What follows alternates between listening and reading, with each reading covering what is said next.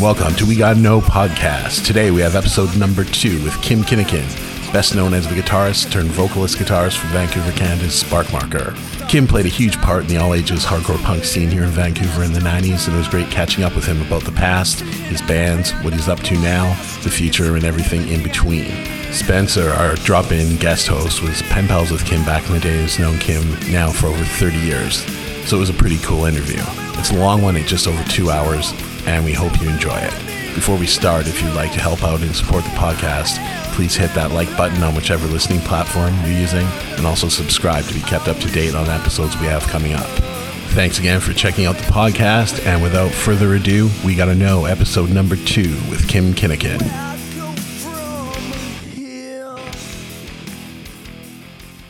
Here we go. You got him? We got him. I don't have him. Hold on, he's coming in. There you go. There Kim. he is. Can you hear us, Kim? I have just turned my audio on. Hi guys, how's it going? Hey, good, Good, good. man. Good, good, good to see How you. How can you guys hear me? Is that all right with this? Um, Yeah. You're the ones recording it. You so you guys told me. Spencer, I can barely see you, man. Where are you? He's in the dark. I, I, I, I see like a shadow. You're like like an icon where it's like it's like like there we go. There you are. How's it going, was like- buddy? 30 Oh, years, man. What's that? 30 years. 30 years? Is that long that we've known each other? I'm turning my volume up. Tim, this Okay. isn't this isn't CHRY, Kim. No? What? It's been too long. I was like, you're, you're, you haven't stopped doing radio since uh, I we started stopped- writing. Yeah, I stopped in 95. I think. No, no, but I mean, this is like you're doing it again. This is like a rebirth. Yeah, yeah, yeah, totally, totally. Less pressure though. We're not live. That's good. So, anyways, you're looking good, buddy. Thank you, thank good. you. Yourselves as Looking well. Thanks. Uh, healthy, hopefully. Uh, all things considered, sure. I mean, I, I'm keeping things in check. I, I don't know if you guys. I've been posting. I posted recently about my my cancer diagnosis a, a year a Yeah. ago. So uh, it's like you know that's my new life. So uh, with that, all things considered, um, you know, I sleep a lot uh, because my kidneys are, aren't that aren't functioning that well. So you know, it's like I have to. It'd be best if I ate little bits throughout my day, but sometimes I don't, and then I eat a big meal, and then my whole system just like. I always I tell people it's like a it's like a high, driving on a highway and it just this traffic gets backed up and and, and, and so then I'm like sleep. So uh, uh, I, I mean I don't mean I'll I'll bring this up a lot. I, I no mind talking about it, but some people find it a bit. I'm a bit dark about it, but I'm just sort of like you know uh, of all the ways things to go. I'm not in pain. I'm I, I my, if my kidney shuts down, you know what I mean. Like I I'll sleep. So um, you know. Uh, uh, not that I want that to happen, but uh, the other alternative is that my bones will break, and then that would be painful, you know. But um, that, that's not where I'm at right now, and uh, uh, I did chemo already, so uh, the next dose, the next time I have to do chemo would be forever, and and I've already decided I won't do that. So so happy I did chemo. Wouldn't be talking to you today. I, pretty- I would have died, and I'm here. That's amazing. Um, but yeah, I don't want to go through that again. That's you know now that I have that focus. It's like, all right, wrap things up. Let this be the last chapter and make it good. No, good to hear, man. How are you guys doing? Can't That's- complain. Can't complain. Yeah, we're You doing good. complain after I shared that? No, it's just like it's. I don't mean to up you guys. It's okay. Oh, it's just I good can- to see you again. I think uh, I think we got in touch with each other. Was it through the mail? Maybe back in the late 80s? We did like pen pal, like cheap trade, like you know, like that whole. You did your what was your oh with zines? It was all to do with zines. Wipeout? What's that? Wipeout? I I can't remember. I remember you did a zine and everyone was like, "Oh my god, that's a cool zine!" And or maybe you did a compilation tape too. Anyway, it's one of those things like you know, you never knew who the people were. There was just this hype, of there's somebody who's the scenester kid who has got good taste in music, who like is interviewing these cool bands, and uh, it's kind of funny that. Uh, like you know, like your name was uh, Spencer Mack had a name amongst my friends. So it's like, oh, everyone was kind of fighting who could write to pen pal or get the newest issue or hear the music from another person. So it's kind of funny when I that doesn't exist in that same way today. I don't. But No, you were definitely all. no slouch in Vancouver, though. You had like uh, what a fanzine, tape compilation, and you had a Record whole bunch of bands, right? Yeah, I did. I did a, a little bit of everything, and I think I I never stopped doing a little bit of everything, rather than had my hands in a little bit all the different pockets. I started off with a zine though. Yeah, that was definitely my that, That was, my start. C- COH zine, correct? Yeah, it was CO8 zine, which stood for and something different every issue.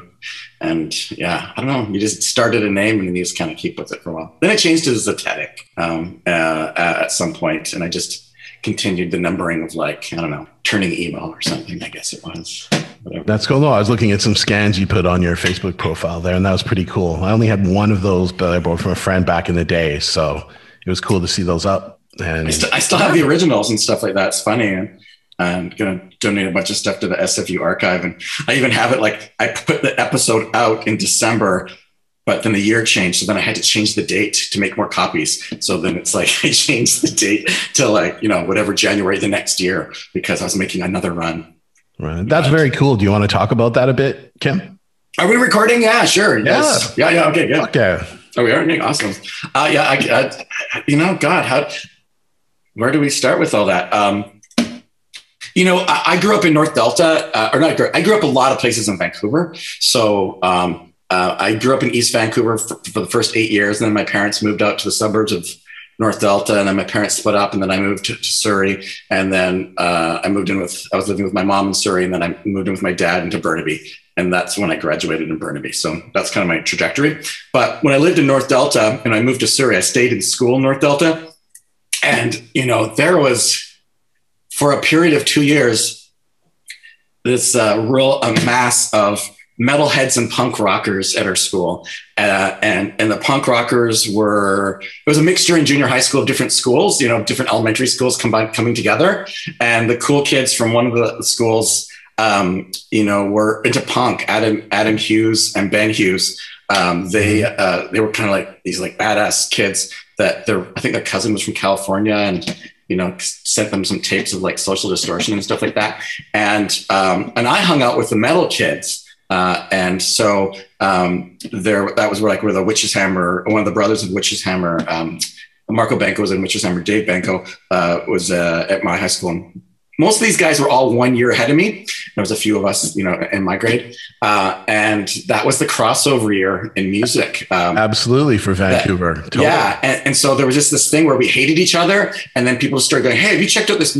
Pretty much because of Witch's Hammer, they were like, "Hey, these punk bands are cool," and so you know, us, you know, high school kids were like, "What?" Do you, or these uh, junior high school kids were sort of like, "What do you mean those punks are cool?" And like, yeah, man, listen to their music, and uh, I credit that to Dave Banco, uh, you know, having a relationship with his brother in Witch's Hammer, um, and all of a sudden it was like, you know, you know, they were listening to stuff like. uh, you know, uh, suicidal tendencies and uh, uh, SNFU and uh, DRI and Fox COC. And, you know, we shared like stuff like, you know, um, obviously Metallica and Slayer and, uh, you know, uh, Celtic Frost and, and, stuff like that and Exodus. And that was just this weird crossover changing music, exchanging musics uh, and going like, this music's like so cool. It's just so different.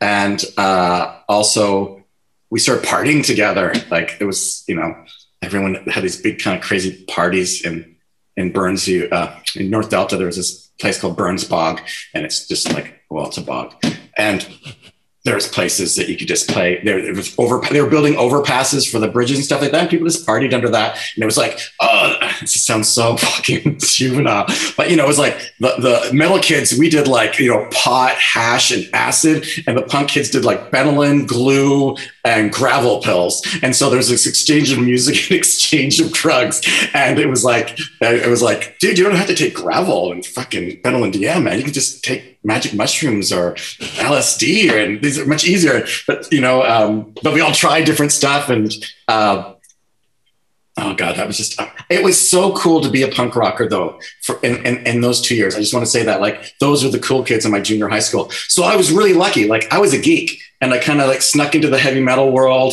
And then it was like, whoa, like metal was really attractive to me because I think I had, oh, I had a really crazy childhood, just a real lots of whatever childhood trauma and abuse and all that crap. And so metal was a great outlet for me. You know what I mean? Fucking awesome. And punk though had brains. So like, you know, I liked the music. Like COC was so smart. I, I just loved that man and DRI.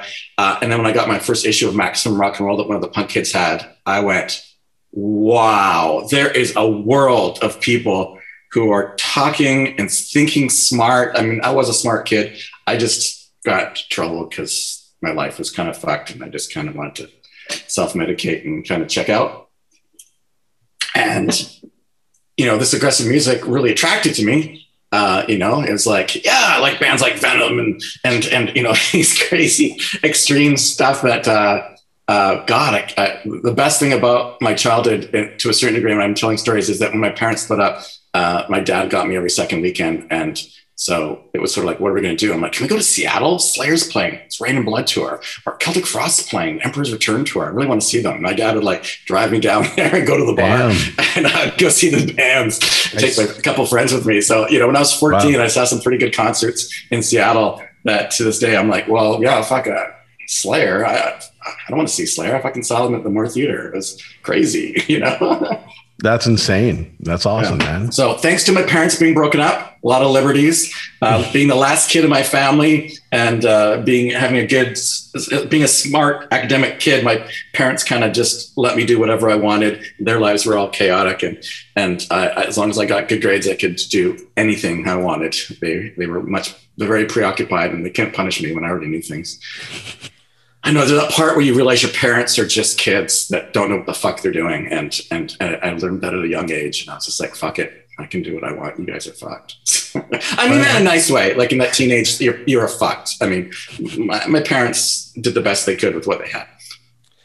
Right so on. you come from a long list of uh, bands. Now, as far as I know, you played in Strain in the early days. Yeah. Was there an earlier band before that? Before Strain? Like some Spark Marker. Spark Marker was before Strain. Yeah, okay. that was a project of, of Strain. Before that, Spark Marker was my first band. Okay. I mean, I did a band with Corey from Sludge, uh, with uh, the drummer from Adversity, uh, Brendan, and my best friend Michael Bates, who was in band Dioxin and Reignition, called the fucking Suave Dudes. And oh my god, I have that on a I have a recording of our rehearsal once, and it, it's just uh, what what did I I think I did I sing yeah, I sang. I think. I think I sang in that band. But um, okay. you know, uh, it was kind of like just all my friends were musicians, and I did zines. I did the compilation tapes. I was kind of like the back behind the scenes kind of guy.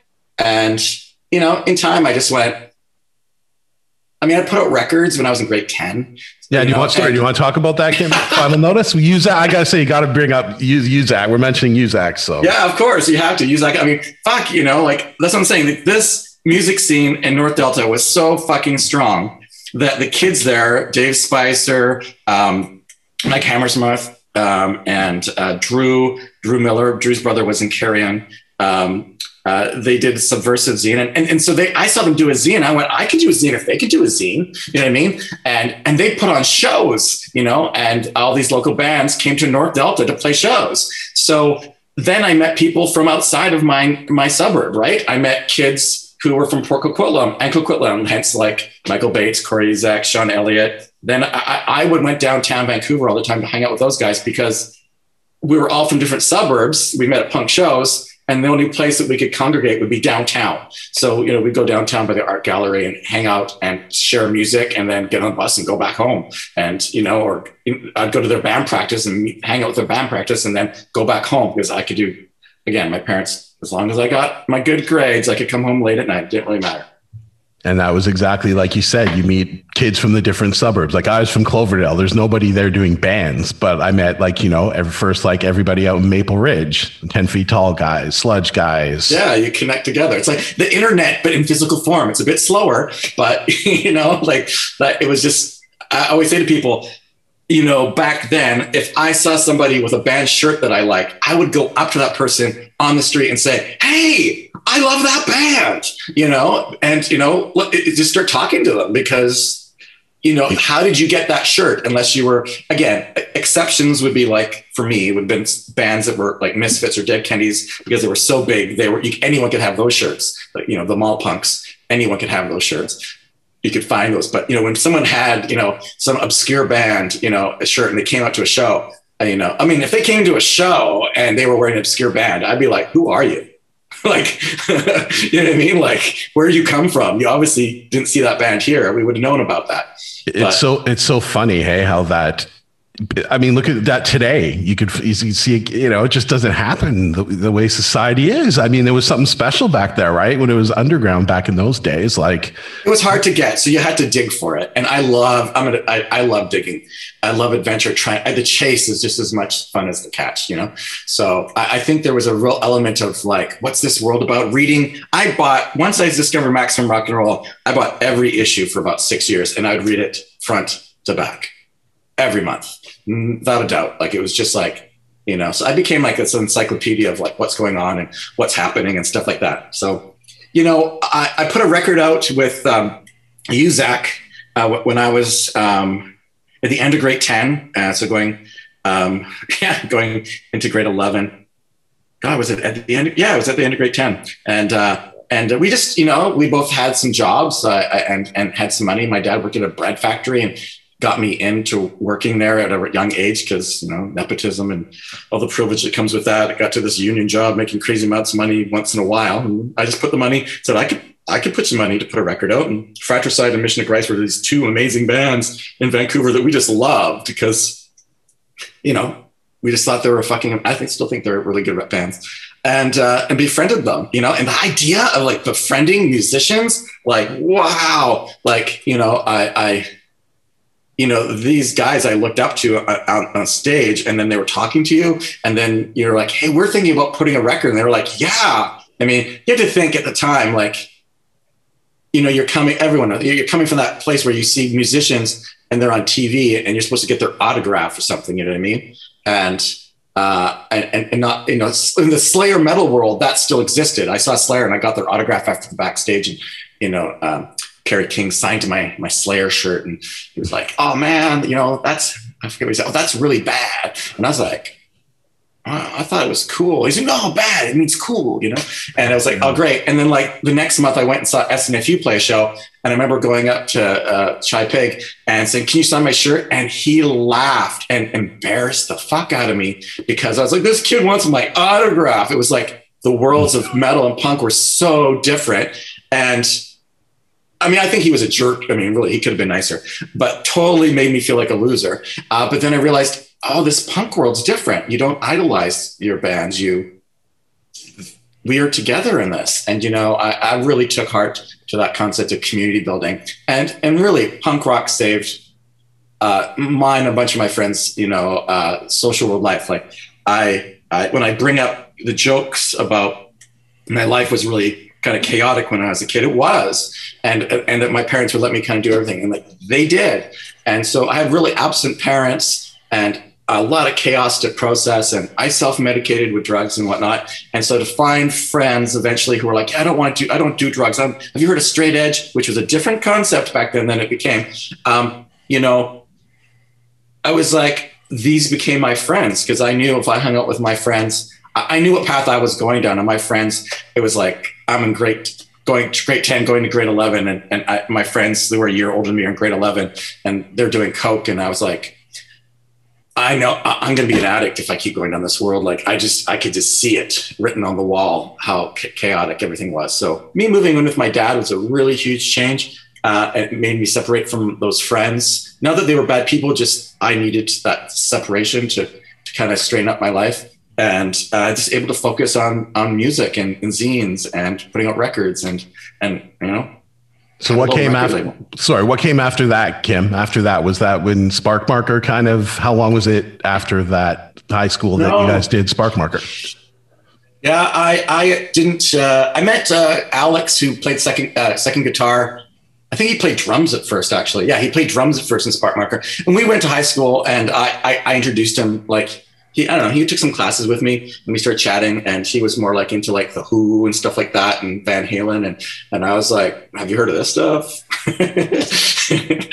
Sounds so much like you're pushing drugs. Have you heard of this mm. band you should try this man. It's really good and uh, you know he just got you know I was like here's Dag Nasty man. Like here's like these you know, hardcore bands I was in. And I have a zine I interviewed these bands. And he was just like what? You know and we probably bonded on stuff like you know maybe like Jane's Addiction and stuff. I mean I was going to concerts like ever since I was 14 so like when I was in high school I was like at nighttime going to concerts. And if they were at bars, I would just like try to hang out out backstage and sneak in the back door and hide under the tables until the show started. Like I, I, high school for me was nothing to do with high school. It was like college. I was just finishing it for a couple years. I was doing my record label by that point, uh, doing my zine. Um, you know, I had done a radio show when I was started doing radio show up on co-op radio when I was 14 or 15. Like I did so much when I was 14 and 15. It was crazy. It just opened my fucking mind. Uh, co-op, there was a punk, these punk kids, uh, punk people that owned a, what ended up being Scratch Records, but it was called Continuum Records. And they were like, I was buying records all the time because I had this job. And uh, they were like, yeah, we have a radio show. You guys should come up. We have eight hours from like you know, midnight till eight in the morning. Why don't you come over and, you know, do an hour on our show? And it was called Emergency Broadcast. And uh, we did. And I think they might have got in trouble for having us on there because, like, I don't know, we got stoned and stuff like that. And we're probably chatting too much. And next thing you know, they got, we only did like a couple like shows, a couple weeks. Uh, and then we got kicked off. They got kicked off for whatever, breaking whatever rules. And I'm sure having minors in there wasn't smart. But you know, Fratricide played live shows. Uh, they were, uh, Co-op Radio had bands perform live. And I'd hang out with the bands. I, was skateboarding with like Eric from Fratricide. I mean, it was hilarious. I was like this, you know, teenage kid, you know, like hanging out, seeing my friends, these, these bands, band practices and stuff like that. I was just a keener. So by the time I got to high school, um, that was finishing up. Um, I, I, put out records for uh, Onion House, which was a band after Mission of Christ and I put a record out for the band Flag Camp. Um, and then I put out a record for my friend's band. They went to this band called Paleface. They were kind of like, remember when metal funk kind of came cool? Oh yeah, and yeah, and so they were doing that thing, and that, and then what I and, and that had the guitar player from Beyond Possession in it. And I was like, this is gonna fucking sell, you know. And even the first record that we sold, you know, not selling like I'm gonna make lots of money, but like this is gonna be easy, right? Because Fratricide and Mission of Christ, Mission of Christ is supposed to get signed to Metal Blade, and Fratricide was supposed to be on Pusmort Records. I was like, these are fucking amazing bands. Like this is gonna be, and both bands never fell through with those, with those, with that. Their stories never fell through with those record labels. And so I was always sitting on all these fucking records, man, and like just boxes in my basement. And when I put the Paleface record, I was like, oh, this will be, you know, they were like, uh, I remember, you know, it was like, we need a record, not just a seven inch, we need a 12 inch or a, so I'll put out an EP for them. I, when I was a kid, I was in a car accident, a really bad car accident, and I got some money. My parents put it away, and you know, boom! When I graduated, turned 18, I had five thousand dollars. So I was like, five thousand dollars. I'm going to put out my record. This is going to be the record. I'm going to put out Paleface, which really wasn't enough money to put out the record. But anyway, put it out, and then like they didn't tour, and then James quit the band. They got a new guitar player, and then they broke up. And I was like sitting on fucking like you know 600 records and cassettes. Like it was incredible, and I just was like, why am I putting records for other people's bands? Mission of Christ never toured and broke up. Fratricide never toured and broke up. Onion House never toured and broke up. Flag Camp toured, and I sold all the Flag Camp records it was not a problem. That stuff sold. And they were touring. And I was like, bands need to tour for me to sell records. So once I learned that, I was like, I ain't putting a band up for any band unless they tour. And no bands in Vancouver were really touring. They were all like kind of waiting for something big to happen to take them to the next level. And then they would do something. And I was like, eh. And then in the process of doing all these records, it was a small world um, the Chikara brothers and Kamloops, or the um, Chuck brothers, sorry, Chik- Chikara's band, Sean Chikara, Holloway Chuck brothers, Sean and Kim Holly Chuck, but more mainly Sean. Um, their parent, their dad had a printing press, and so they printed all everyone's records. So that's how I started. They printed our first you know, Mission of Christ Fratricide record, and um, I became you know buddies with Sean. And Sean, to Desperate Minds, brought bands to Kamloops. Population at that time was probably like fifty thousand, and they toured North, uh, North America, or at least the, maybe the West Coast.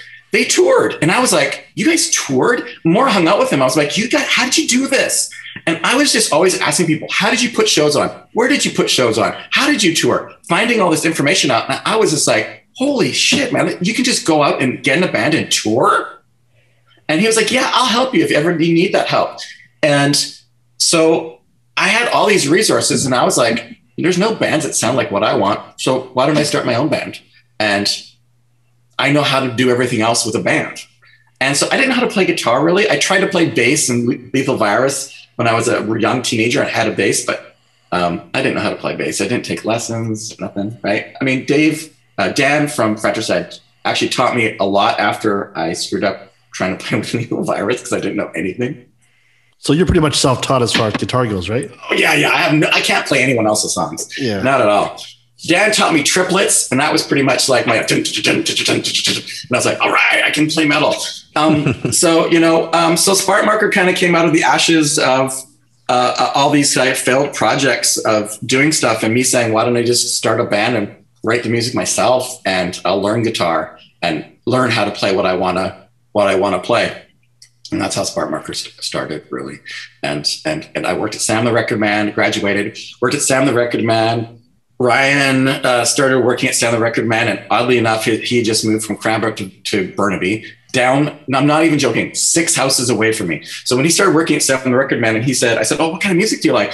And he was like oh you know i like bands like you know the clash and uh, uh, Bad Religion and uh, Fugazi. And I was like, You like Fugazi? I was like, Oh my God, you're my new best friend. Like, no one here knows that band. That's so fucking cool. And I was like, Awesome, man. So, like, where do you live? And he's like, Oh, like, you know, I live out in the suburbs. I live in Burnaby. I'm like, kind of New West. I'm like, So do I. And I was like, You know, and he's like, Yeah. Uh, I go, Whereabouts? And he's like, um, Well, um, 18th uh, and 1st. I'm like, Fuck you. I live on the corner of 18th and 1st. Who's, who, you're pulling my leg now? And he's like, no, no, that's that's where I live. And I was like, I'm catching the bus with you home, man. You fucking pull my leg. You live at 18th and First. I live on the corner of 18th and First. Sure enough, man, you live six houses away at 18th and First. And so that started that friendship. I wanted to start a band with Alex. He um, was going to play drums at first, and he said, I don't know, I want to play guitar. Rob was working at Sam the Record Man, and he was into metal. And you know, we obviously bonded on stuff like Slayer and stuff like that brought him in. And Darren, ah, how did I know Darren? I don't know. I just know Darren, you know, through the scene, you know, sh- going to shows and whatnot. Kind of a small group of friends. And uh, he said, you know, he knew he played he played bass, and uh, Sparkmarker started in my parents' basement. that was it. You know. And you guys got. Uh, I remember you guys getting. It seems like like we were talking about the other day on the um, on Facebook. There, like your your one of your first shows, you guys picked up steam right away. It was like boom all of a sudden you guys were this force um, playing everywhere and I don't know, but I mean, that's how did, I saw it. Yeah, I mean, we played a lot because I knew a lot. I knew all the people, so you know, it was sort of like you know, um, how can I say this?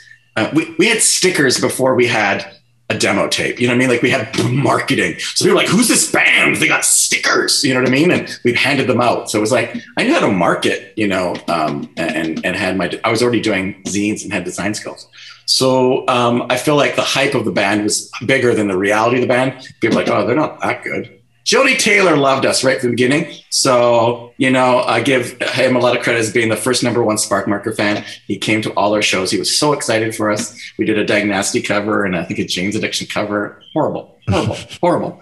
Um, that was in, and that was in Maple Ridge. Uh, and that really came out because there was a show. I don't know if you remember um, under the Volcano. Before there was Under the Volcano, oh, Irwin did shows in North Vancouver, um, in Lonsdale at this art space. He was always doing creative stuff.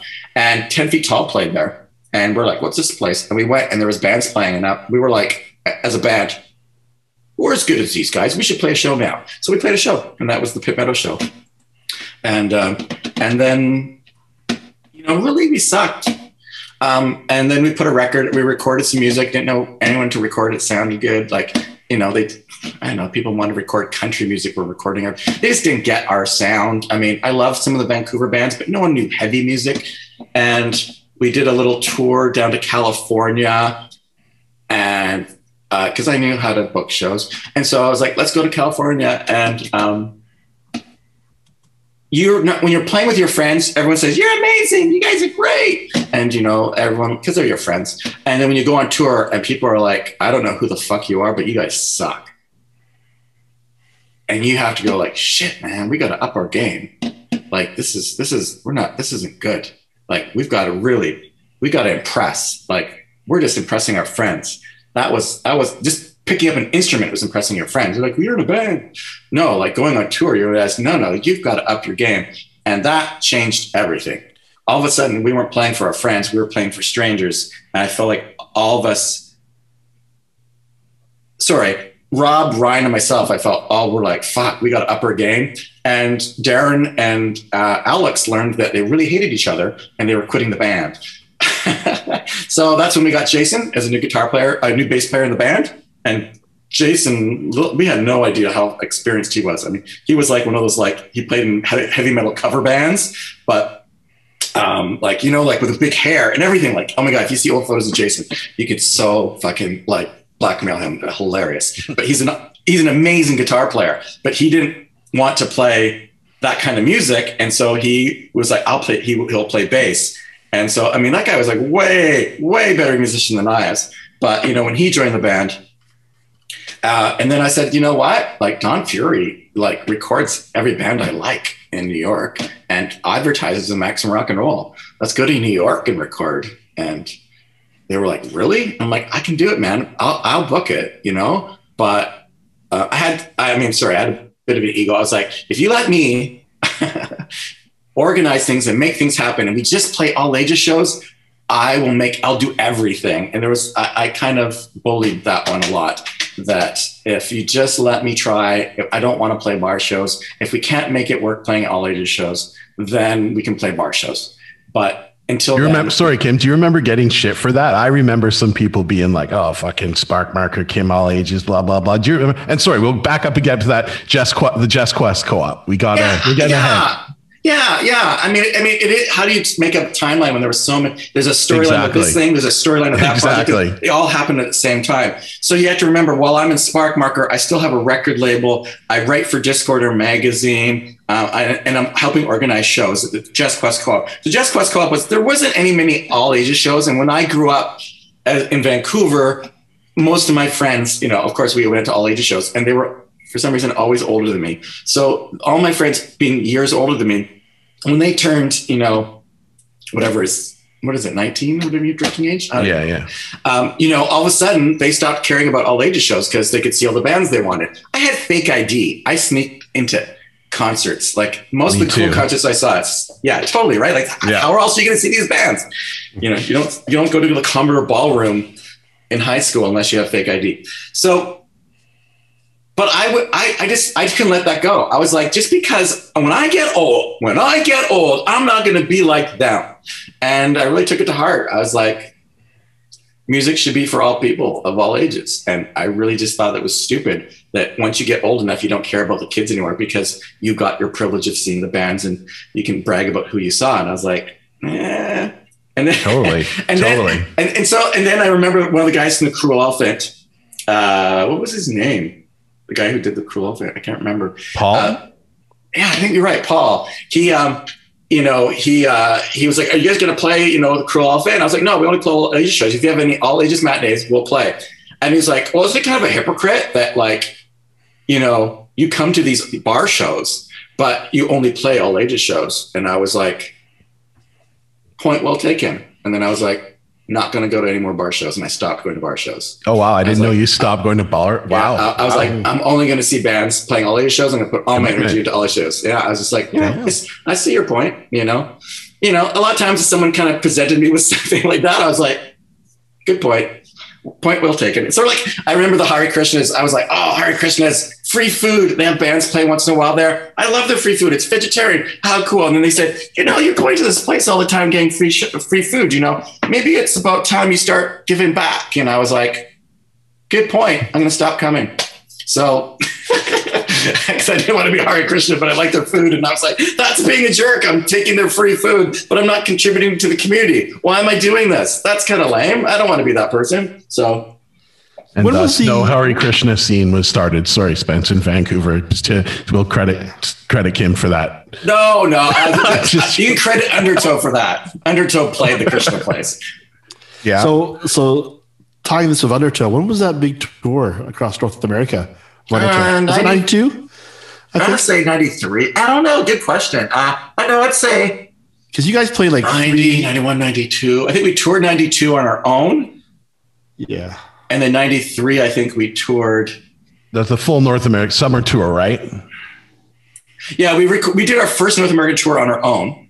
And that's when we recorded the what was called the plug seven inch. And then the next tour we came back from that, and then that's when Strain started. And so, you know, th- all this stuff meshes up together. You know what I mean? Yeah. Um, but so the next tour, um, you know, Strain already existed, and I remember uh, uh, Ron from um, Overkill Records uh, wanting to put st- Strain seven inch out, and um, or demo, I should say, as a seven inch, and uh, we did a little t- Strain did a little tour with Undertow down the coast. And then it was like, oh yeah, you guys should, you know, do a North American tour, Strain and Undertow. And I was like, no, like Spark Marker is my band. Strain is just a side project for me. I did not.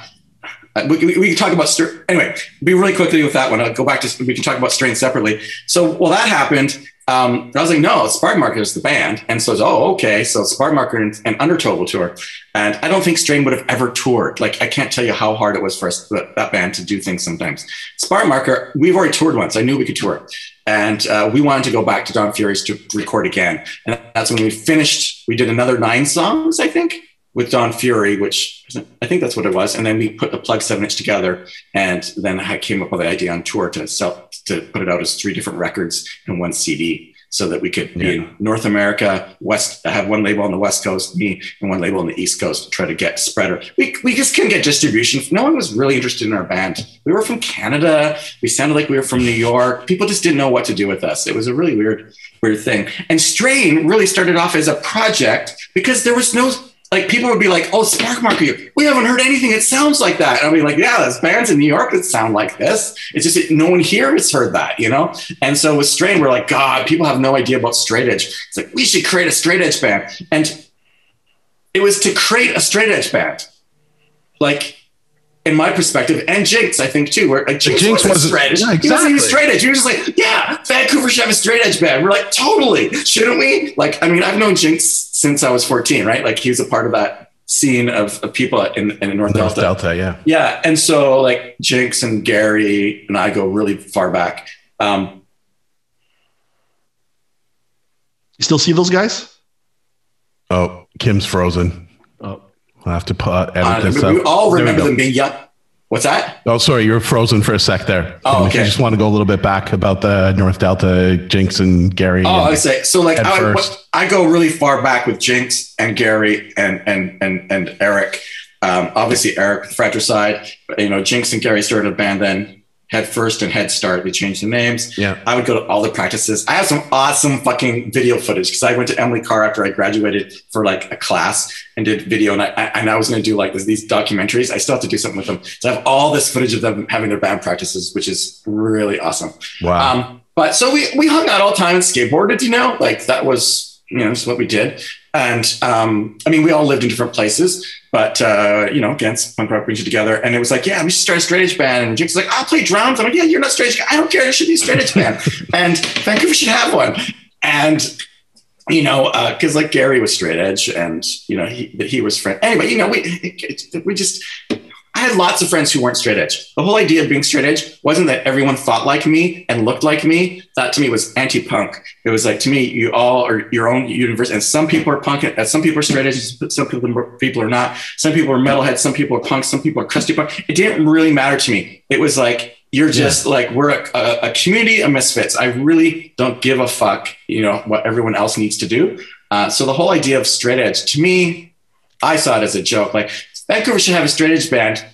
And the whole concept of a straight edge band didn't make sense to me. To me, it was always like a member of this band is straight edge. Like a member of the Necros is straight edge. Members of some members, some members of Minor Threat are straight edge. Some members of these bands are straight edge. Not the whole idea. So when I heard about straight edge bands in New York, I was like, what? People were like the straight edge sound and the straight edge look. I'm like, that doesn't even make sense. Like, how do you have a look to an ideology? That just did not make sense to me. Um, so I thought it was kind of funny, honestly. Like I had a lot of those old records, but I just thought it was funny. I was like, why does everyone look the same and dress the same and sneakers? And I just didn't get it. Um, and so doing strain for me was kind of like, let's do something that's just going to create shockwaves. And, you know, because, you know, Vancouver is just very popular for, I don't know, not giving a shit bands, like, you know, like joke mm-hmm. bands, like let's offend people, like the Dayglo Abortions. Love the Dayglo Abortions musically. Lyrically, just the fucking stupidest things in the world. Mm-hmm. Uh, the first record's fucking amazing. But after that, it's just like stupid stuff. And it's like, no one's got any like real, what do you call it, gumption to say anything. And so I really felt like that was going to create like, you know, like sort of a line to for people just to kind of like get idea of different ways of thinking and just kind of push put, push the envelope. That's what it was, just pushing the envelope. So for me, Strain was supposed to be like a fun project to push the envelope, put it out there. There was a band called Laughing Stock from Victoria, and they had yeah. some seven inch. It says like, you know, I heart meat or something like that. It was like, oh, isn't that cool? And so I remember the first Strain uh, sticker we made was something like, you know, meat is murder I don't know, something, something. It's no laughing matter. We put laughing as L A F F I N G, and people are like, oh, you know, I heard there's this like, like, you know, like the rumor mill that there's this hard, like, because hardline straight edge existed, hardline straight edge band in Vancouver. It's really mad at laughing stock. And are just laughing, like, isn't that funny? Like, it's totally getting eaten up. I thought it was funny. But as time went on, you know, that band got really, you know, you know, was yeah, really, huge. you know, started building up quickly and they had some demands of what they wanted to do with the band. And I was like, Spark Marker is my number one project, man. And if this is what you guys need to do, then you need to find somebody else because like this is my project. And um nah, it wasn't just that. It was also that they kind of saw that Spark Marker was my band and that Straight Strain was their band. And I was like, I don't want to play second guitar just because these are your songs. They didn't like they didn't want I don't know they didn't want me bringing in my songs into the into the band because yeah. I already had my band so this should be their songs. And I was like well then this is boring. So the only song really that Strain has that's my song is Cataract. And I think it's by the song that sounds the most spark markerish. So you know it's also it's probably the popular song too. It's what sorry? Probably probably most their most popular song too. My it's my favorite I didn't know you wrote it. So there you thank go. Thank you. Yeah, yeah. I, I, you know it's funny. welcome. it's in the punk rock world you don't get well, it, it, anyway, I don't have writing credits or anything like that ever on any of those records. But yes, I wrote that that song, that lyric. Even the this is I'm not joking. I remember going, all right, this is how it starts, and and and the way it starts is like one, two, three, four. So like say something like, "This is our war," and it all starts like that. And Jody made that into a song off of those three those four words. So I, I, I think I take credit for writing the main riffs and the lyrics to the first first first four words of that song. Wow, it was definitely cool, Kim. So many years have passed. A lot of people don't even realize that you were in the you know the early incarnation of that band. And well, we I left the band, and the recording wasn't that great. And so then they said, and then and then and, and Ron just said, "Why don't you re-record it?" So they re-recorded the yeah. whole demo. And then they actually didn't like anyone to have the demo. tape. I remember trying to put it up on the. I have the songs I remember putting up on my website, and Jody was, "Oh, I don't like those songs being available. Those aren't really good strains." I'm like, "It records a fucking. I have no ego about this. Is I can show you some have some bad Spark Marker demos, man. They're just funny. Like that's how I became a musician. Like did some stupid, embarrassing things. That's life, you know. I'm not. I'm not the sum of. I am the sum of my parts. I'm not just the best or the worst I am in my life. I'm the whole journey. So you know, I, I, I gotta laugh at yourself. For sure. So tell us about sure. the other projects there, uh, apart from Spark Marker. You were in two other bands, right? That we know of, anyways. So yeah. I did Strain, I did Spark Marker, and then after Spark Marker ended, um, then I did a band called Samsara Seven.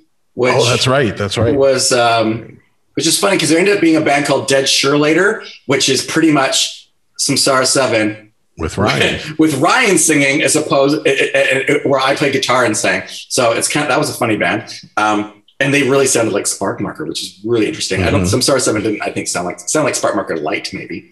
Um, yeah, and and then after Samsara Seven, then I did the Skin Jobs uh, for well, I don't know, what, three or four years, and then when I moved to LA, uh, that's when I met up with uh, Mark Holcomb and Larry from Mark Holcomb from Undertow and and yeah. and, and um, Shift. Uh, he was in those bands, and, and Larry who was in Pelican, and then we started San Angeles, and then uh, brought Jason from Spark Marker back into that project. So is that band done? Just tell us a little bit about what you guys, how long you were around, what you Yeah, doing. I mean that was 2009 that we started, and then we put recorded in 2000. I moved out away from LA, and then we got back together in Seattle, recorded in 2010, and then I think we've recorded in 2013 a seven inch as well. And you know, in theory, we could bring that. It's it's it's like it's it's not. We've never played live. You know, it's it's a it's a hanging out you know, oh my God, it was, it was, it was just like, oh, this is midlife crisis where you're an old hardcore kid and, you know, you still want to do music, but you want to hang out with your buddies who can speak the same language that understand the music that you played with. So I don't want to be in a band just to be in a band. I want to be in a band with people who can understand the music I like, which it's pretty obscure. You know what I mean? Like when you're talking about hardcore and punk from the 80s and 90s, it's, it's it's not the same as like saying you like a mainstream like you like Green Day. And I mean that's, sure. that's easy, right? You know, there's such a nuance to be able to say, oh no, but I like, you know, I like manic compression. No, no, no. I like slip is the best quicksand record. Like, you know, you have these stupid conversations, you know, are really geeky. Really, no one in the world cares. Rocket from the Crypt or Drive Like Jehu. You know what I mean? Like seaweed. You know, it's not a comment. Or seaweed. Oh, yeah. bring up seaweed totally. in that conversation. Okay. Rocket from the Crypt, uh, Drive Like Jehu, or Seaweed? Seaweed. I'll pick Seaweed myself. This is interesting. Uh, yeah. And what brings what brings seaweed into the conversation for you? Now you've got me going because I think I just, John Reis. I remember the, the, Town Pump all ages show. Oh, okay. Yeah, that's yeah, what, I mean. That's the that's how I connect you you you know Spark Marker you and seaweed together for sure. Absolutely. The first time Rocket from the Crypt played Vancouver, uh, a very un under uh, attended concert. Um, I, we put the show on with the Just Quest Co-op, and it was Seaweed and Rocket from the Crypt, and it was so under uh, uh, under attended, and so many people later on went, "Oh my god, I saw this new band, Rocket from the Crypt. They played their first show, and blah blah blah." I was like, "No, you did not see their first show. I I organized that show, and you did not come." Eric Thorkelson was one of those people. He's like, "What do you mean?" I was like, "They played the Just Quest Co-op. They did not." I'm like, "Yes, they did." What? I'm like, mm-hmm, you didn't come. right on. So I was a big fan. I was a big fan of Pitchfork. Like I loved Pitchfork, and so you know anything John Reis did, I would follow. And Seaweed, they were friends of mine because they were from Olympia, Seattle, and I would go to Fugazi shows down there, and and they were friends with my friends, and I I introduced Aaron to. I didn't introduce. I forced Aaron from Seaweed to meet his future wife because he was talking about her how much he wanted to meet this girl. I was like, I'm going down that hallway. I'm going to knock on her door and I'm going to tell her that there's this guy who's really cool that wants to meet you. So if you don't fucking do it yourself, I'm going to do it for you. And then he'd still credit me afterwards, like, you going to introduce me to my girlfriend. And it's like, right on. It's his wife now. So good for them.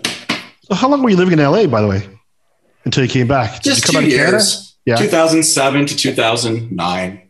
Yeah it was yeah. If I'd done it earlier in my life, maybe I would have done it, stayed longer. But the climate was weird there too. I mean, I don't know. It, it, I worked for Nettwerk Records, which is you know working in the music industry, and um, and I'd been there for a long time, and, and there was they it was there, there was an available. I could see myself working. I, I could work in LA if I wanted to. I just had to push and sell it, and because they were hiring other people down there, and I was like, "Why are you hiring someone down there? I had to move there." And so I didn't like LA, by the way, but it was like my least favorite city. So the, the irony was not lost on me that I moved to my least favorite city in, in the States, but whatever. The option was there. And I took it. I had a good time, but yeah, not really. I like Canada. Right on. You've, bit, you've done a bit of traveling, haven't you? Like you kind of did a lot of couch surfing and all that. Um, I like travel. Yeah, I do. I, I, do. I mean, I like adventures. I definitely like going places I haven't been. Um, I don't like traveling as a tourist, even though I've done that, quote unquote, like the whole like staying at a resort type of thing does not attract me. I think the first time I did that, I went to Mexico and stayed at this all-inclusive resort, which you know totally did not make sense because at the time I didn't drink at all. So I was like, all you can drink. I mean, you wasted the money on me. Like, oh, I've done that too. it's like, come on, do you have a perfect sense? Yeah, it's just like, what the hell? Um, and you know, uh, I, I liked connect. You know, when you tour with a band, like touring the Spark Marker toured a lot. We played North America, like toured North America, I think five times, and did the West Coast as coastal tours down to California, you know, a handful of times, and did Europe.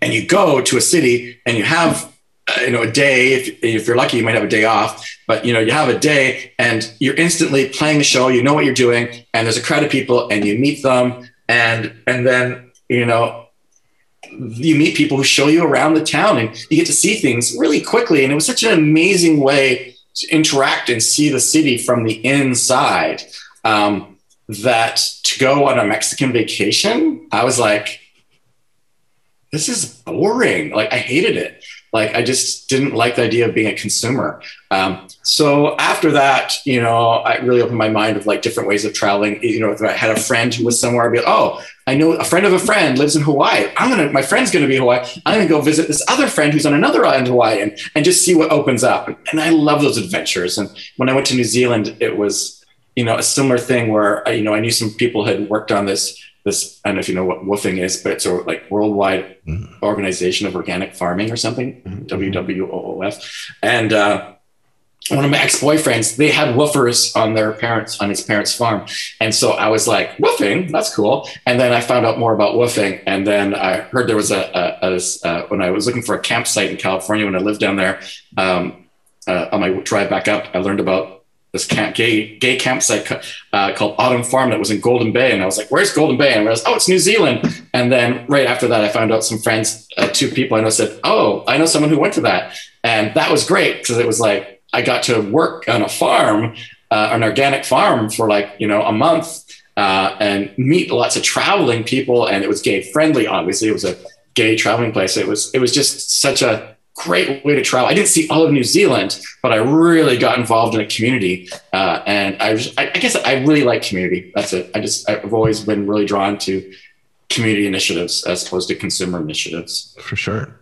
Um, did you want to touch on coming out? You were the first musician, kind of someone I knew, you know, from the scene to do that. And I really respected that. Just wondering what the reaction from your friends and family and everyone was. Um, punk rock was always sort of like my logical family. As I said, I had a bit of a dysfunctional family. Mm-hmm. So punk rock was always my like kind of go to as far as, you know, um, this is my community, you know? Sure. And so the longer I became, you know, it doesn't, doesn't take long to be old school punk rock. Um, once I became fucking old school and I was putting on shows and people were like, well, Kim's been, you know, been in the scene for a long time.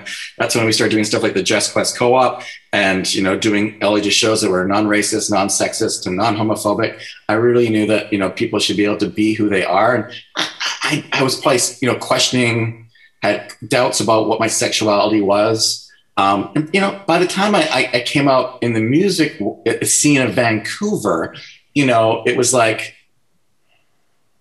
I already had a lot of queer, met a bunch of queer folks and politically understood that that was like, you are going to kick me out of the hardcore scene? Like, I've already been in it for 10 years. Like, uh, you know, I don't think you can, you know what I mean? Like, like, uh, yeah. uh, like this is punk rock. You're supposed to allow people to be who they are. So I get to be who I am. And this is, you know, what I realized. And so I think it was like really I mean, I lived in East Vancouver, so I say like I was raised by lesbians. Like there was just always a lot. It's a big lesbian community in East Vancouver at the time. Probably still is. And so, you know, I, I knew a lot of, of of of lesbians, but I didn't really know any gay guys. And I kind of naively thought that, you know, if I come out of the closet, other people will come out of the closet too, and I'll have all these friends um, who are gay. And um, you know yeah, that didn't happen. You know what I mean? Like, you know, punk rock show isn't a place where people want to come up. They might in time, you know, be inspired by the fact that I came out and in time be able to like, you know, come up. But people weren't just coming to show, hey, I'm gay too. You know what I mean? And and that's when I really realized that there was a split in my world of the punk rock community has all these ideologies of being this amazing place and it wants to be, but has trouble accepting that it isn't a safe place for a lot of people, whether that be on the on the um, the lines of gender or race or sexuality. It really isn't what the idealized version of it is. I think it, it, I tried to be that in the beginning, but I don't think it really understands what a safe space is. So I think people, like many people, they have two worlds. It's like here's this world where I get, you know, this community's um, support and nurturing from, and then there's this community that provides the nurturing for that. You did see people, did people oh, accept me? Sure. Did people nurture me? No, no, no, no, no that, that didn't happen. So, you know, I end up having this gay world and this punk rock world life that, you know, kind of bridge, I guess. Yeah. I don't remember there ever being any negative connotation to it or people talking shit or anything like that myself. I mean, things were definitely different back then. I mean, if you look to it now, the difference between how many, you know, decades ago that was now, I mean, you know, you can say that the shows are safe, way more safe than than they were as for, you know. Yeah, I, I mean, I think it's a funny thing. I I, I don't think safer. I don't think there's such, you know, think that there might be a safer place but you know, it's it's still very heteronormative white males. Oh, for sure. Hardcore has always been that, and and and and and as trapped by struggling with seeing that can it be something more than that, and it can have exceptions, but I mean, I don't know. I mean, Spencer, how do you feel like that? Uh, you know, obviously, I'm talking about white men, and and you're not white. So, how did you see that for yourself? Well, so it was pretty obvious, you know, just looking around the crowds going through the shows all my life you know, I didn't feel any racism or didn't feel weird or anything like that. I felt accepted, right? Because we're all outsiders at the end of the day. Mm-hmm. We all we all accepted each other. So for me, it wasn't strange or anything. It was just another family, more accepting family. Yeah. Uh, never had any racial slurs or any skinheads beat me up or anything like that. I was lucky, perhaps. Did you guys have skinheads in Toronto? Like there was a big oh, yeah. skinhead thing. Okay, okay. Yeah, we had skinheads. Yeah. Okay. You guys had skinheads too, right? Yeah, there was racist. There, yeah, like you had to like yeah. like kind of try to like scare them away from coming to shows and like try to be a like. I remember people like ganging up on one of the bad skinheads to be like kind of like don't come here anymore, like because everyone was like they're just fucking ruining it, type of thing like and, that. And the crowds were pretty diverse though, right, in Vancouver, as far as like people of color and. Would, would you mm-hmm. say so? I don't know. I would maybe maybe like a eighty percent white, twenty percent. Probably more than that, wouldn't you say, Kim? When I look back in the early '90s days. I mean, I, I mean, I mean, I would, I would say it's somewhere around there. You know what I mean? Like, it's, I, I think there are folks who are uh, of color, but I, I still think majority.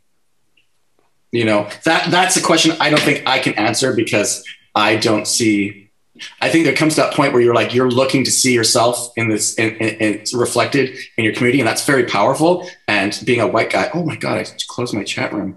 Um, I, um, I, I, you know, I realize that you know being seen is for those who do not see themselves represented. And so I saw myself represented as a white guy. I saw my myself you know, represented as a man, as a guy. You know what I mean? Um, I didn't see myself represented as gay. So that's where you know I work to try to you know increase create safe spaces for that, create safe spaces for that. Yeah, I had my end racism shirt and all that stuff like that. Did that end racism? You know, I was just trying to create a safer space, but it doesn't mean necessarily that I knew the cultural uh, significance of what comfortable felt like for people to come to a hardcore show. I like to believe it was full of the misfits and the weirdos. And to some degree, I think punk rock's roots are in that, but I think there is a suburban edge of that that just comes to that collegiate rock side of things where it really is just, you know, what's punk anymore? I hate to say this, you know what I mean? Like, I, I, you know, there's, there's just, it's a word to describe something. For some people, it's a sound. For some people, it's a lifestyle. And well, Kim, well, we, we, can talk. So sorry, Spence. Oh, I can talk forever. Kim, is punk dead? That's the big question. the question has been going on since I got into it, right? Punk's not dead. You know, that's the whole point of there's a song written about it and people are going to argue about whether or not it is or isn't. And, and, and, and, and, you know, I, I think there's a, I, I really like, I really like to think of things not just music, by the way. I'm just talking about things in. There's a difference between my someone's actions, my actions, and my identity, and um, they sometimes are in conflict with each other, and uh, or don't present themselves like you would think. And so, uh, a good example, I was like food analogies, is that you know someone might identify as a vegetarian, and we go, oh, they're a vegetarian but we're not like watching everything that they eat. And they might be sneaking some bacon in their sandwich on the weekends when no one's around because they actually really like bacon. And oh my God, they're no longer vegetarian. Or are we going to place them on that? Probably not. And I think that's the same thing with any kind of label that we put upon ourselves like, oh, you know, I'm punk rock. What does punk rock mean? This is what it looks like. This is my how I identify. But is it all that I listen to? You know, uh, straight edge. What does straight edge mean? Is this you know, I remember having a conversation with Undertow. We were on tour with Jamie from Undertow, and he was like, "If you're so frustrated with these straight edge kids, a straight edge all the time, why do you still call yourself straight edge?" And I was like, "Because it, at the time, I, don't consider myself straight edge anymore. Um, at the time, I was like, I, I, I'm not just to give it up just because a bunch of kids want it to look like this and sound like this." That's not the straight edge I grew up with. So I'm not just going to like let them take it. I'm going to argue with them that that's not what straight edge is. And straight edge doesn't mean that everyone in my band is straight edge. It doesn't mean that everyone's vegetarian in my band. Like I don't need everyone to be like me to be my friend. You know, I used to say, you know, I have, I, I know a lot of smart people who smoke pot. You know what I mean? And uh, a lot of good people who smoke pot. And I know a lot of assholes who are straight edge. So, you know what I mean? You know, uh, I'm not going to judge people by a label. I like a lot of punk rock people though. You know, like kind of says to me that you know what, there's good and bad everywhere, whether it's punk or not. If you like punk, you kind of can like anything else that's softer than punk. It's kind of like yeah. death metal and punk. Maybe I think maybe death metal is even more extreme. You know, but you try to get someone who likes folk music and classical, and then play them a death metal song. They're probably just gonna go, ah! you know what I mean? But you know, I, I think there's an advantage to liking extremes. It's like anything the metal works after that.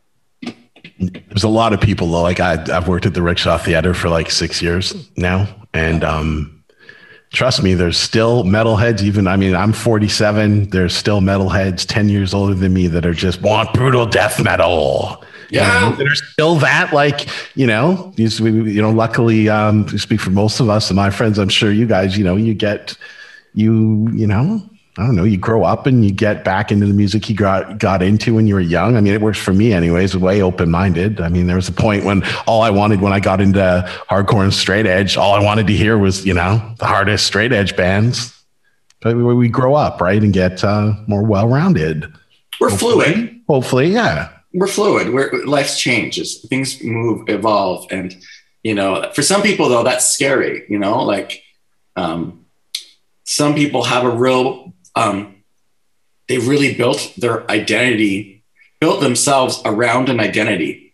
So if you question their identity, they feel like you're attacking them because they built them their life on that foundation. So people who have a real dogmatic belief in, let's say, a religion, you know, when you're having a conversation debating religion, they don't have a conversation debating religion. They feel like you're attacking them totally. because that's where they built themselves on. And you know, um, that's, you know, a, a, place to try to, I, I, try to remind myself of to have compassion for people, even though they don't have compassion for me. You know what I mean? Like it's, it's, it's that's, that's a, you know, really interesting place yeah. to be sometimes. It's like there's some assholes out there and I, I, they have the right to be their voice, but I also have a right to speak up to them and say, I don't agree with you. I don't want you in the space or here's a yeah. show we're playing. Here's six bucks, leave. I don't want you here take your six bucks back. You know, I don't care. But you know, you know, I'm kind of used to being a bit of an asshole. I, I don't know, like punk rock got me to a point of being like, hey, you know what? You can put on your own show. That's all I'm doing. Just put on, you know, you know, if, if you don't like my band, you know, start your own. Like, just that simple, right? Well, one thing I can say for that that Jess West Co-op, look at all the shows on at the Arcadian Hall there were the early ones there. And then like the mixed bills, like that's another thing I wanted to touch on too. Like, you know, when Spark Markers started, so the early, early 90s like that, we had all different, everybody's different, you know, metal bands, punk bands, hardcore bands, whatever, weird bands, freaking evaporators, deprogrammers. Like I remember that first, like it was just so cool. But then, sorry, getting back to like when punk broke and quit being underground and that. I mean, I can still remember the what year was it Green Day and and like I mean, it seemed Offspring. That was it. Like it seemed that's when for me the scene kind of splintered into into little groups. You know, there was the Vancouver hardcore scene that you know you you guys being you strain. Yeah, yeah. Um, right. It splintered and you know I was part of that too. Um, how do you feel? How do you feel about that? if you know what I'm saying about like the, do you get what I mean about it splitting into so many different groups? A goes back to that whole thing about identity. You know, we all, I think humans want to feel like we belong. You know, I'm sure you all both can agree with me. It's like there's something unique about going to see a band play. And let's say you don't even fucking know their lyrics, but everyone's at this band has heard of this band. You haven't heard of them yet. And you go to see this band play, and everyone's so into them, and everyone knows the lyrics, and everyone's chanting the lyrics. And you don't even know the lyrics, but you just want to be at the front and feel like you're chanting along. It's so over, it overwhelms you. And mm-hmm. and that's a sense of wanting to belong to something that's I think larger than ourselves. And so sometimes we create an identity around it. And I think that's it's useful for the people who create the identity to say, like, we're in this together. I don't think it makes sense for people afterwards. Like, then I think they're trying to understand what the identity meant and what it means. And I don't think it was actually for them. And that's the problem. Like straight edge is a good example of that. People put X's up on their hands and it's like, no, X's was for a community in Washington, D.C. that had all ages shows. And the only way they could get in is if they had X's on their hands so that they could go to the show and not go to the bar. And then they said, fuck it, we don't want to drink. And that was a mm-hmm. statement specifically about a law in Washington, D.C., and it created something for them to organize themselves and made sense for them. It doesn't translate for anybody else afterwards. It just becomes this like a costume. And and and and I don't think I think in America, in North America, I think in whatever the I hate the word developed world, but you know, in in in in, in a capitalist developed world or whatever, that there is this whole concept that you know uh, I can kind of own these uh, identities and and that that means something. And uh, I, I, think we, we we're so used to just being able to purchase and buy things and say this is what it is, and I want to have that that we we quickly succumb to it. I think capitalism is really powerful and and we don't realize how much we get sucked into it sometimes. Um, and organic things are beautiful and wonderful. And I don't know, we're nostalgic, I guess, as humans. So we want to recreate. When Sparkmarker did a reunion show, I didn't want to do a reunion show ever. The only reason we, I, I said yes to it was because we went to an undershow, undertow reunion show, and I was like, "Oh, I get it. It's kind of like a high school reunion." Yeah. I didn't care about the bands at all. I was like, "Oh my god, I haven't seen you for so long. Oh my god, I haven't like you know." I, we played a lot in Seattle, and all right, I went to a lot of shows in Seattle myself. So I just, there's so many friends that were there. I was like, oh my God, like I never went to my high school reunion, but you know, I'd go to the Undertow reunion. It had nothing to do with Undertow. I really didn't care about them, with them performing. I don't even know if I watched them. Anyway, the point of the matter was, you know, um, when I did the Spark reunion show that, I was like, yeah, okay, I get it. This is like, this isn't about me and the band playing. It's about creating a space for people to get together and kind of connecting with that tribe that you have or had at one point. You know, That's a- absolutely what it was. Totally, and and you know, on a musical outlook, someone says, "Oh, sludge sounds nothing like, uh, let's say, spark marker, You know what I mean? But you know, if sludge and spark marker shared a stage, you know, what comes with that is this history that you know, Corey and I have known each other since we were 14. So of course we're going to play a show together.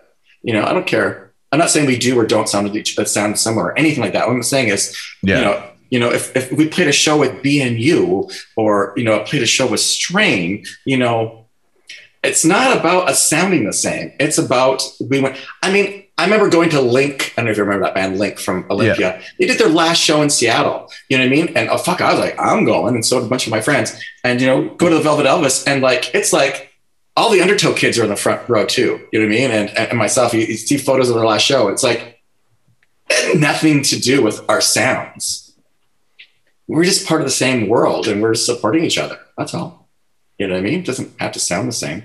But, you know, again, capitalism wants to say this is what it sounds like. This is what the band is. So this must be this. And we must group this all together and people love it you know that's why i think straight edge took off so where people are like this is the look this is the sound and then this is i just find it weird there's such thing as a straight edge sound it really baffles me um, and when sparkmarker played shows sometimes we'd be on these straight edge bills and it was the weirdest thing in the world because every band sounded like we played a whole bunch of shows with strife and Strife were like, oh my God, like we had played shows with them before and they were fans of Spark Marker. like almost, anyway, they were, some of them were big Spark Marker fans.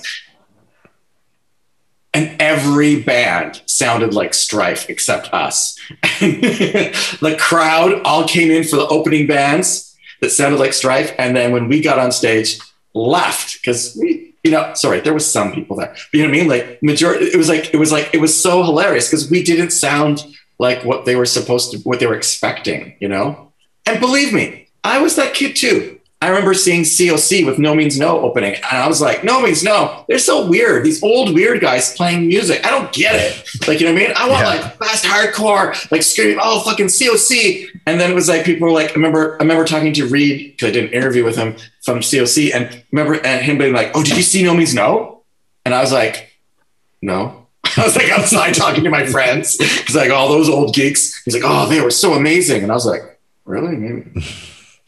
I don't know, there's a band from here that I, I don't know, Michigan. And then I started listening to them. I was like, fuck, I, I can't believe I, I, I gotta go to their next show. They're, they're really cool.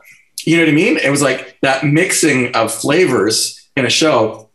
I mean, you know, I mean, if you think that BNU and and and Strain and Sparkmarker is a diverse, you know, set, I mean, look at early punk shows where you have crazy, you know, crusty punk bands playing, you know, with the Minutemen and, and, and MDC and like the Red Hot Chili Peppers or something like that. Like you're just like, oh my God, these bands are like so, so on different fields.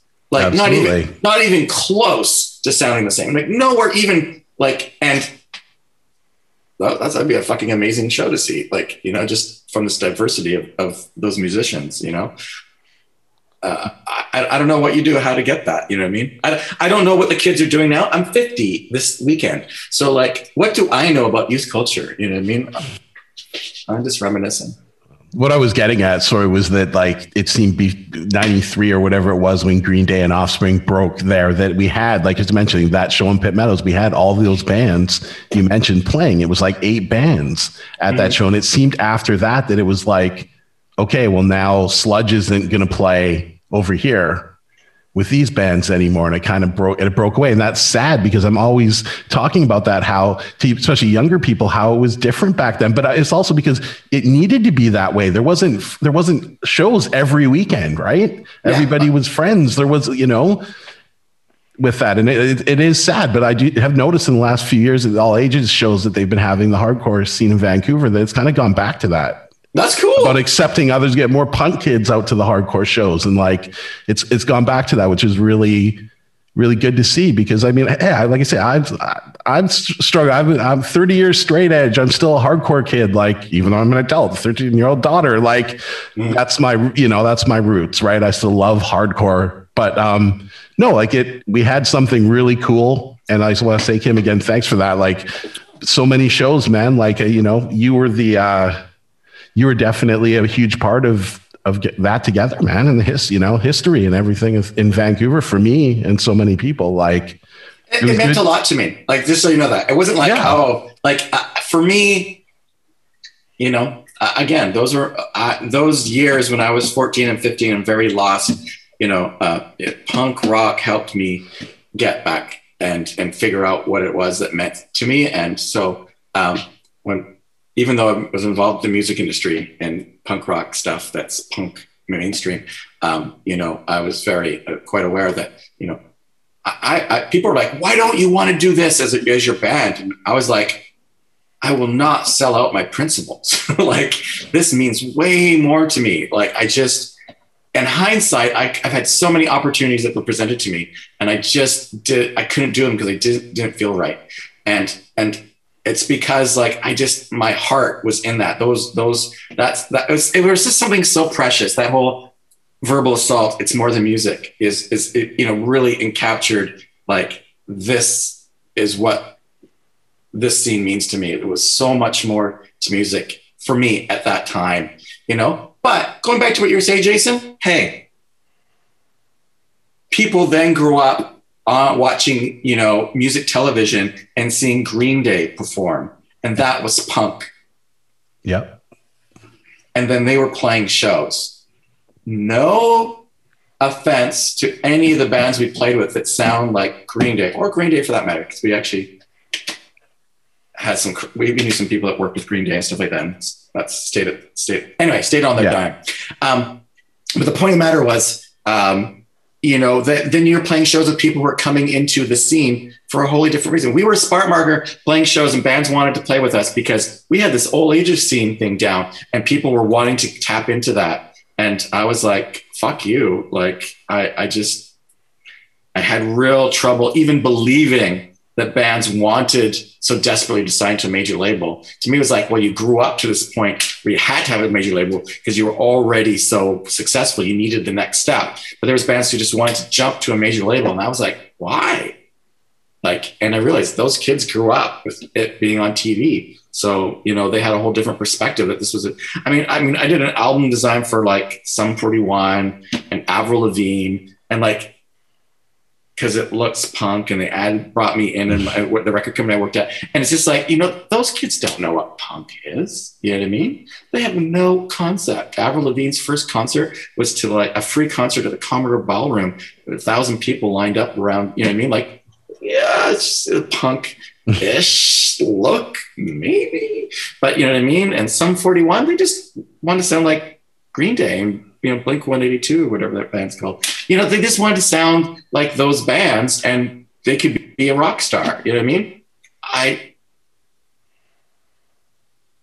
eventually was like, oh, if we could make money off of our band and actually I was, uh, you know, we, we, you know, towards the end, it was like, everyone's cashing in on this. Like, can we like keep our, you know, our principles and our ethics and, you know, be successful? And, you know, pretty much honestly, you know, that all dropped out at some point and you know it was no longer cool. Guitar bands were no longer cool anyway and we kind of just missed our opportunities i think just way things happened with our band and you know ryan and us leaving separating our ways and stuff like that you know there was a lot of crazy opportunities presented on there. Actually. who was i was just gonna sorry kim i was gonna ask you that um, you guys ended up signing with crisis revelation right for when you had moved over to was it was that right? Yeah yeah yeah. It was hard to, we actually just wanted to be on revelation right from the get-go so I, I don't know it was kind of a funny thing. That was that was kind of like a, a compromise in, in, some respects. I didn't understand why we just can't be on Revelation, but supposedly at that time we just didn't they didn't know what to do with a Canadian band, and you know later on they just it was no big deal. But people had trouble with us not sounding like we were from New York. Not sounding, not being from New York, but sounding like we were from New York. And how do you sell a Canadian band? Or not yeah, it was weird. It was really weird. If we just moved to New York, we actually contemplated like what would it be like to move to New York because there were just so many more opportunities if we lived there. For sure. And it didn't make any sense to us. When we are in Vancouver, the opportunities barely existed in, in New York. People were just like, dude, you got a home here type of thing like that. So yeah. it was, it was kind of, it was kind of weird. So you're hit, hit up by major by major labels, I'm assuming then. The uh, yeah, I mean the big one was was uh, Mike Gitter really you know was really into us, uh, and so he wanted to sign us to Atlantic, and um, yeah, that that you know that gets gets really complicated because the timing was you know Ryan he heard about us just after Ryan left the band. Our CD was just coming out. You know, we did our last tour with Ryan because we were definitely um, no matter, I, I get it. Sparkmarker was awesome with Ryan. You know what I mean? But like as as a band who's like sitting in a small room writing music together, there was just an incredible amount of tension and uncomfortability in uh, our our jam spaces with Ryan. We just were going down different paths, and we just kept butting heads all the time. So you know, uh, as much some people maybe like the record afterwards, it would have been nice to do a third record maybe. But the point of the matter was, you know. Um, we were transitioning and changing. We kept our name because we didn't want to start from the beginning again. And Mike Gitter was like, any chance of you guys getting back together with your old singer?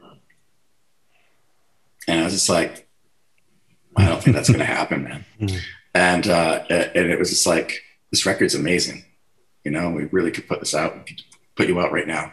We have this other record label we're starting called the Atlantic Group Tag and I think it would be a good fit, hit fit, fit, fit for it. And, and, you know, he really was, you know, doing his best to be nicely, you know, pushing that along of what it is. And it was just like, on a business decision, it was a really poor decision for us not to like get back together with Ryan and, and do that probably. But uh, you know, I just didn't feel right. So, you know, and then, and then you had brought up in one of your questions, um, he Mike Gitter came back up to uh, see Spark Marker play, but uh, that and that's what the band knew. And but really, I'd already been having conversations uh, with Mike Gitter about uh, this band Civ.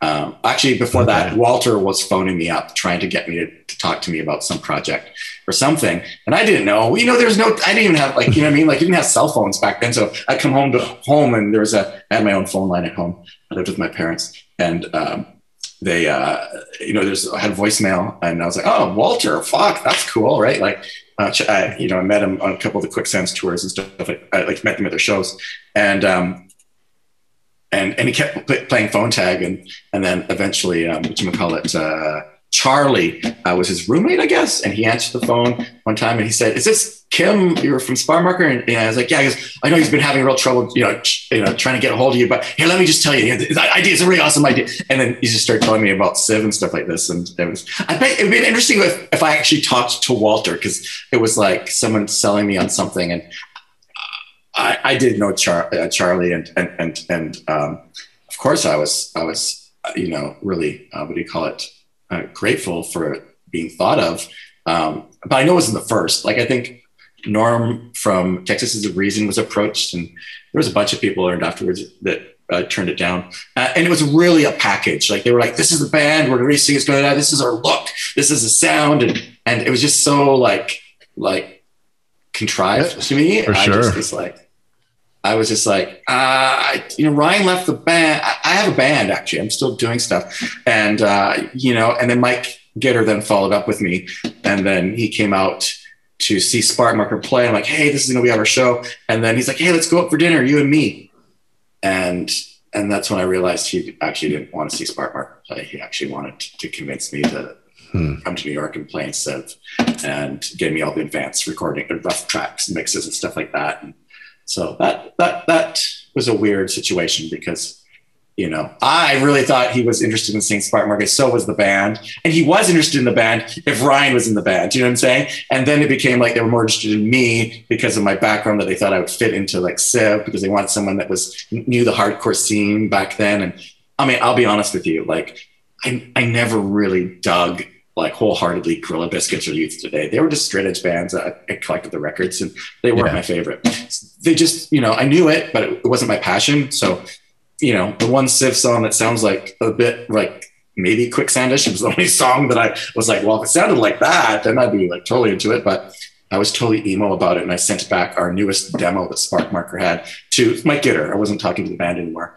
Um, and, and just because he was trying to get me to go back and it was like everything. It was like, I'm like, how would I work in New York? We'll get you a work visa. We'll set you up and we'll get you. It was just like, it was so crazy. You know, uh, the guys in Sparkmarker, you know, uh, uh, you know, I did tell them that they were trying to get me in Civ and, and, and Jason was like, I'll teach you every, cause I was like, I can't learn other people's song. Jason was like, I'll teach everything, Kim, if you need to do that. And I just, you know, I just had come out of the closet to in Vancouver to my friends. And I was like, moving to New York where I don't know people, I don't have stuff and starting this whole world again. We we're just recording a record. I was like, this doesn't feel like uh, you know uh, you know no offense to the guys in the band but i remember you know trying to say yeah you know and there's some really good we have a really good look for the band and there's these really cool bars and stuff like that. There's all these really hot chicks at this bar and stuff like this. And i was like oh fuck i have to come out to these guys. Like I, and that seems so simple for people maybe today but that time i was just like you know there there was no other hardcore kids that were like coming out and being gay. It was that was weird back then. Like I was definitely an odd duck doing yeah. that. I, I, I, was in my hometown, not lots of support. But when you talk about those songs on the road, yeah, I was the weird gay guy on, on the road playing hardcore shows who would say sometimes, not always, but sometimes like this song's about being gay and I'm gay, you know, and usually would no one say that or a few people to come up, hey, that was really cool that you came out, man. I really appreciate that, and then run away.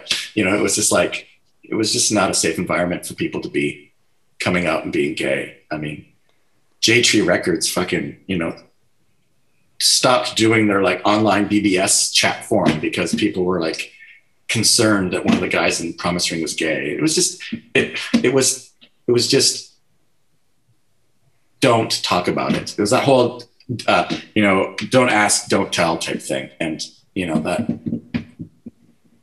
that's so passe now, but you know, that's where that was back then, you know.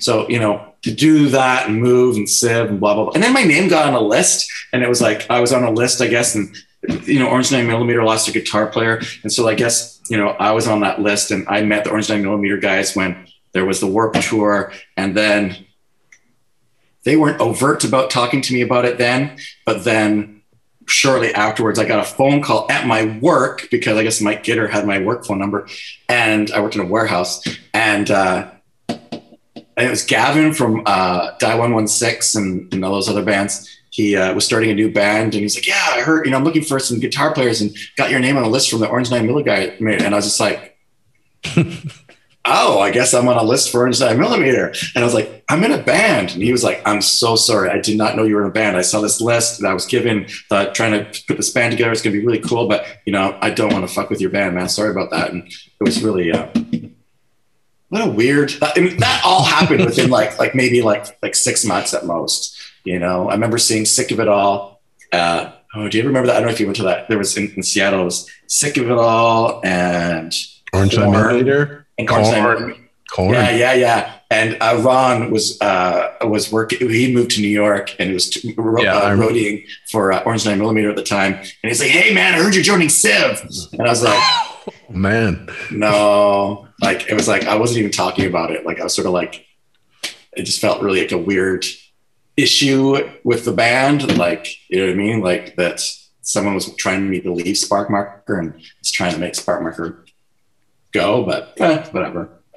Anyway, I, I, sent back a recording to Mike Gitter of the newest Sparkmarker recording at the end. Put this real like like you know. Uh, of Spring song at the end of it that was sort of like drink deep it's just a taste and it was just my sort of like nah this is my passion like and uh, he was like, "Is that last song? That's not you, is it?" And I was like, "No." I was like, "No, that's Rites of Spring." It was like me just saying, like, "No, like I'm following my passion, man. Like that's that's what I want to do." So. Uh, that's cool. Nice to have the you know the interest though for sure. You know, and things really got crazy in my life soon afterwards. So you know, I don't know.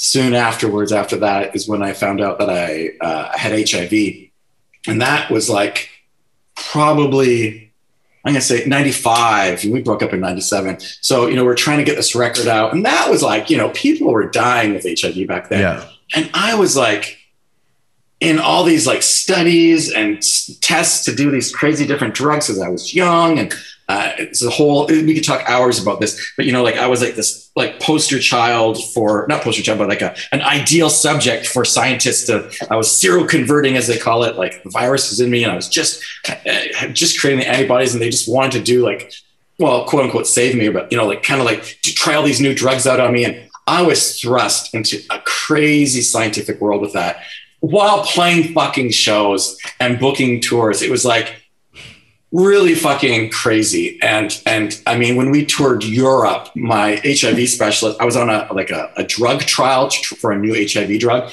and he was like. I'm like, I'm going on tour, so like, I'm not going to take any of this with me. Like, I, I wasn't even legally allowed to go to the states. The states, up until 2008, had a law that anyone with HIV was not allowed in the states. So if you declared any some or found out that you were living with HIV, you could you were denied entry into the states as a tourist never oh, mind wow. living there mm. and so i was really hush hush about being positive i politically wanted to talk about it but legally i was like scared shitless of anyone having anything in print or on the internet uh, eventually that, of, of, of that being known because i would not just banned, just me personally would be denied going to the States. And as much as I love Canada, my Canada is about always going down to the States. Like Seattle yeah. is my other city. You know what I mean? Like yeah. I really don't care about Edmonton or Calgary. Seattle and Portland. I Same. need to have access to Bellingham. Oh my God, my other hometown, as far as I'm concerned. And yeah. so to not be able to to think about losing that privilege, which was a privilege, um, and and not you know, I, I wanted to do whatever I could to kind of hold on to that. So I, I, didn't really speak up about that. But when I told my doctor that I was going, I'm like, I'm going on a, we're going on like, I don't know what it was, like a 60 day tour. We always did these crazy tours. And then, and then we came home and then we are going to Europe for like um, uh, two months. And it was like to push the record. And the record didn't even fucking come out on time. We'll get into that. And so we're touring without a record actually in the end. It was stupid. And um, uh, my doctor was like, I said, so I can't take these meds because I'm not going to travel uh, with all these meds because they had to be refrigerated. It was like, it took like 18 of this one pill a day, refrigerated, huge capsules. Totally don't make them anymore. Don't use them. And uh, he was like, I can order drop off pickup spaces, stations, uh, uh, places for you at every hospital and every major city in Europe for you to continue the study.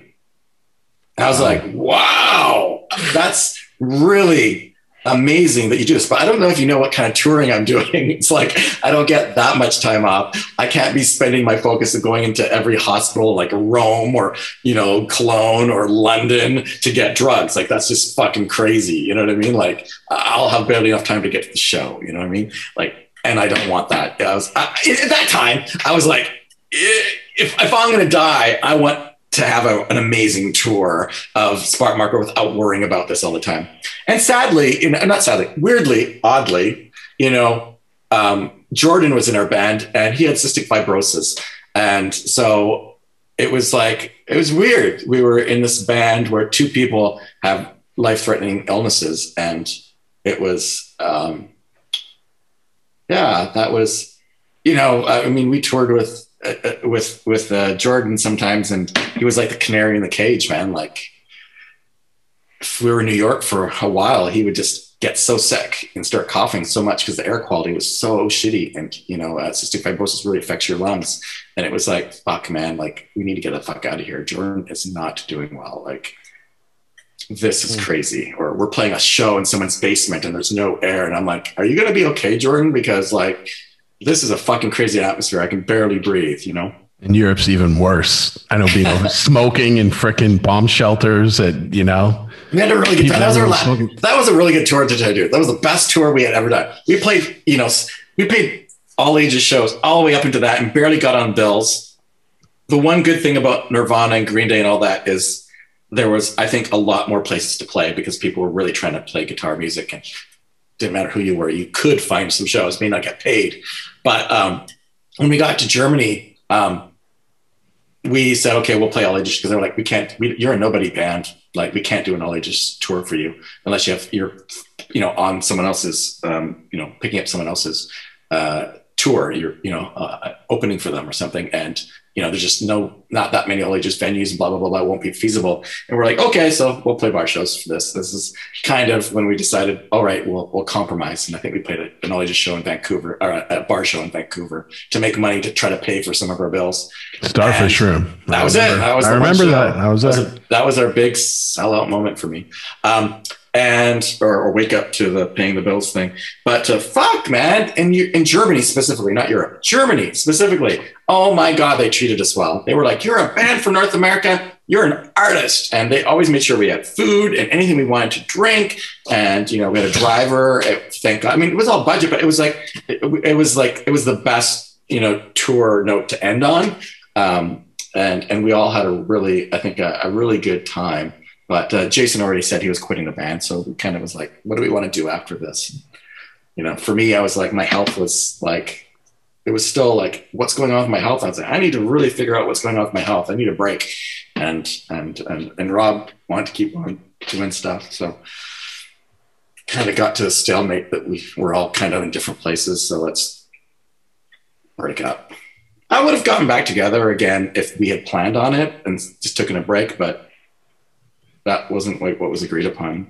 So I was like, all right, we end it. When did you guys get back to that reunion show? Was that uh, a few years ago? I think. I think it was like 2012. I think. It was for charity, right? It was cystic fibrosis. Yeah, yeah. Money went to cystic fibrosis. I'd like to say that we made, you know, uh, that we raised tons of money for cystic fibrosis, but I mean, the truth of the matter was we barely broke even on that show. Never mind making I mean, merch, merchandise, we, a portion of our merchandise went to cystic fibrosis. Uh, and Jordan's father raised all this money at the Rona store that he worked at. It was so sweet. Um, and it raised attention and elevated awareness about cystic fibrosis. So, you know, that was a win, you know, on that level. But um, as far as like, you know, uh, Jason, we, had to fly Ryan in from Toronto, and Jason had to be brought in. Uh, I think he was touring with Narrows, and we had to pay, tour, pay Narrows to come. Anyway, the way it worked out was all like, yeah, I didn't make any money off that show. That's for sure. How did you, were you surprised by the? Were you surprised by the turnout, Kim? It was pretty damn good. I remember it being. Um, I didn't want to play the Rickshaw man. I wanted to play um, a smaller show. I wanted to play the Biltmore, um, but they if we played the Biltmore, we had to do there was we had to kick everyone else out because we were going to do a dance night after you know a DJ night set or something afterwards. And our whole concept was that people could, my concept at least was I want people to be able to hang out and, and chat. So I, I really wish it was a smaller venue. I think it would have been more intimate. I, I kind of felt like it was a bit of a rock show. Um, I was really yeah. happy to see people there, but you know, as a venue, it has a backstage and a barrier. It's just, it's just a setup different where the audience and the and, and, and the performer are really there is that dichotomy. It's spatialized, and yeah. and and and I, you know, sometimes Spark Marker would, would get off the stage and play on the ground. You know what I mean? It was like let's break that. I love breaking the stage audience barrier. Like I love playing weird places. I love when the audience and the and, and the band performing feed off of each other and.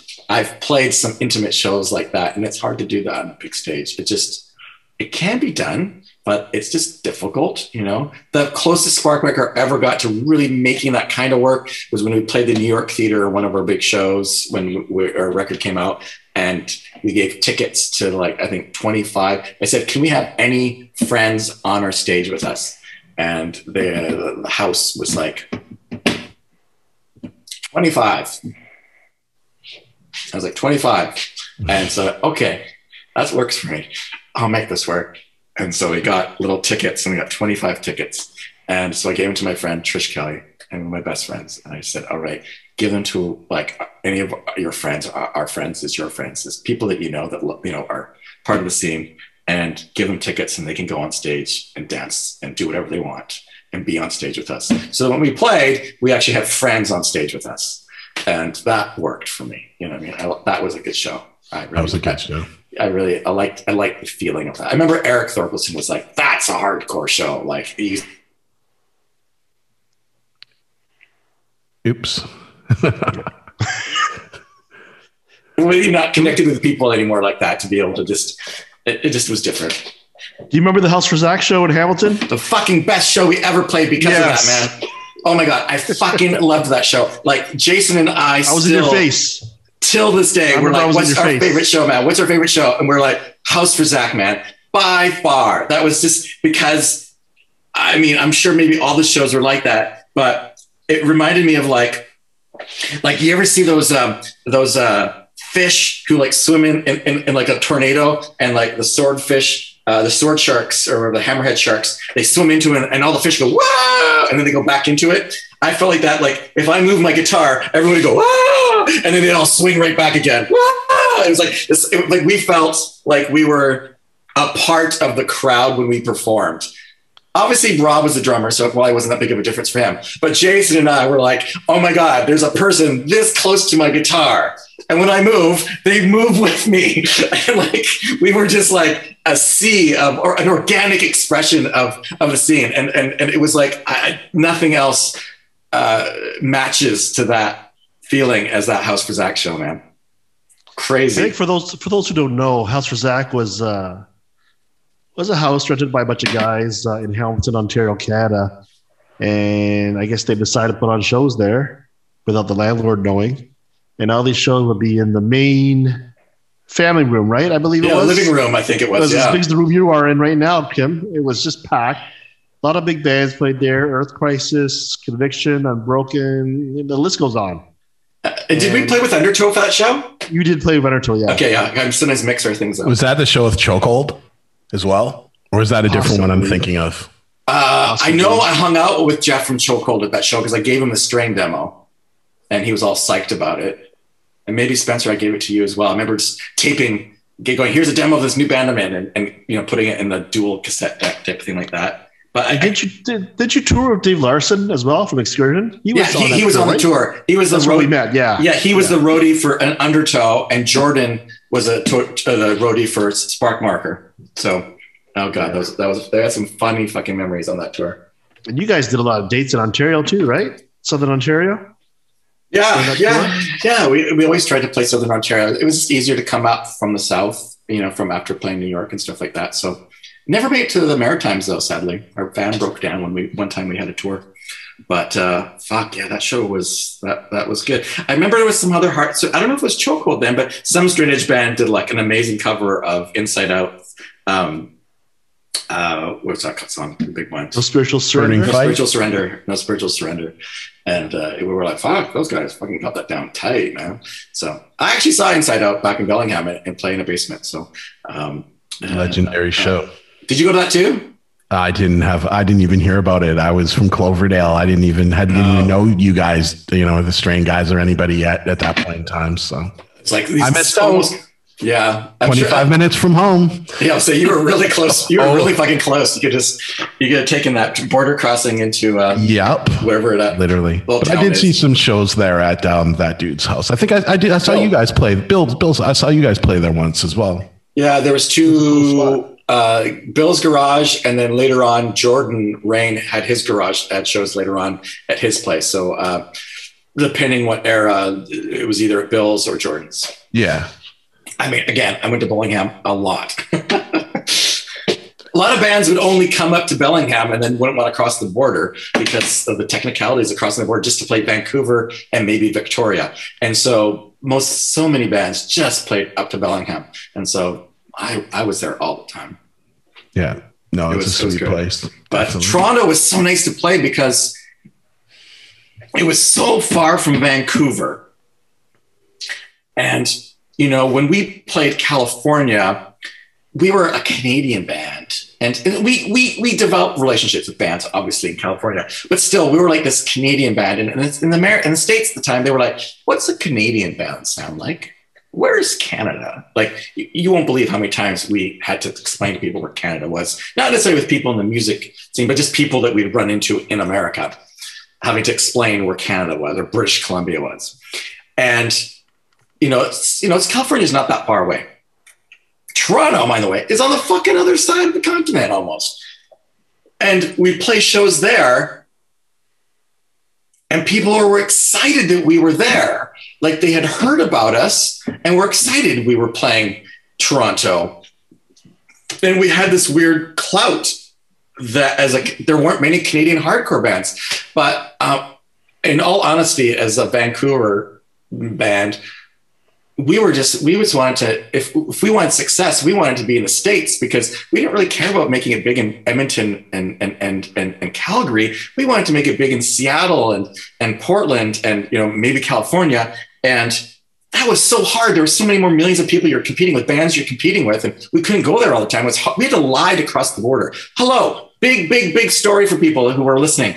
Like I would type on a fake letterhead that we were recording in a studio with a fake phone number. Sometimes I'd use Clint from Seaweed's number, or sometimes actually Don Fury's in, when we are recording in New York. And we would make fake letterheads saying we were recording. And when we crossed the border, we would actually have to say that we're recording and lie to them. I was a really good liar. If it's a good thing that I'm believing, I'll lie.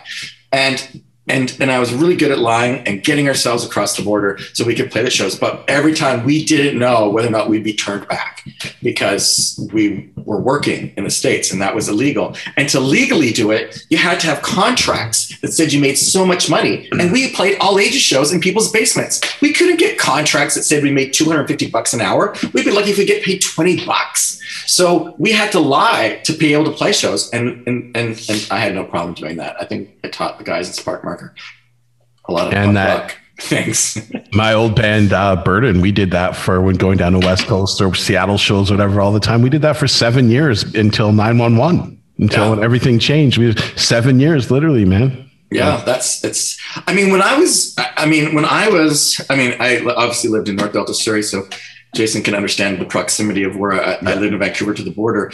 Um, you know, after uh, school, sometimes when I was high school, hanging out with some of my metalhead buddies, we would just like hop in the car and get go to Bell- uh, Blaine, not even Bellingham, just go to Blaine sometimes, and and sometimes we go to Bellingham, and I would go with my with my my and there's a thing called a go card that you got at school to say that you could take that you were a student and that you could get a, a discount fare on the buses, and that would be my ID to cross the border. Like it was so easy to cross the border when I was a kid. So you know, I just it's so hard to yeah imagine being a band DIY and crossing the border now with you know these crazy border restrictions that we have and you know uh, most of Canada is along the border so I would say Vancouver's kind of the end of the line like you know people make make their way west but when you're in Vancouver it's a big move to go to Toronto like you know like the next to go bigger it's it's it's hard, you know. Like you know, it makes more sense for me to go to Seattle, but you know, I could never move to Seattle. Like you know, it, it was it would have made more sense though.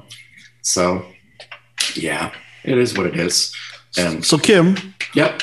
Looking back, what punk or hardcore band or record or show or person had the most impact on you?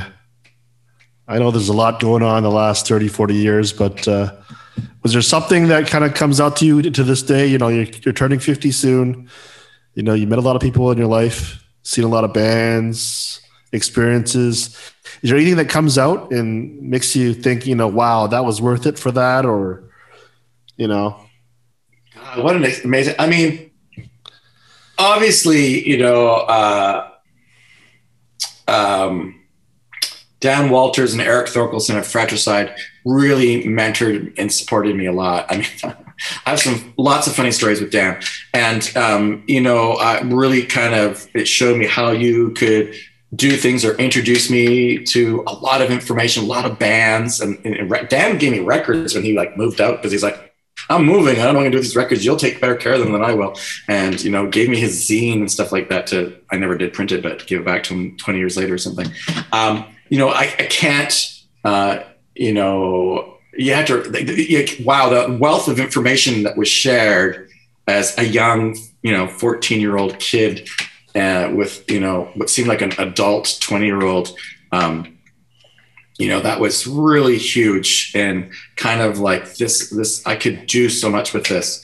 And, and then without a doubt, I, I understate this is Sean Shakar, you know, Holloway Chuck, uh, who was in Desperate Minds. I mean, Spark Marker only toured because we shared a van with that guy, so that you know when Chikara or Red Sugar was going on tour, we were doing a tour.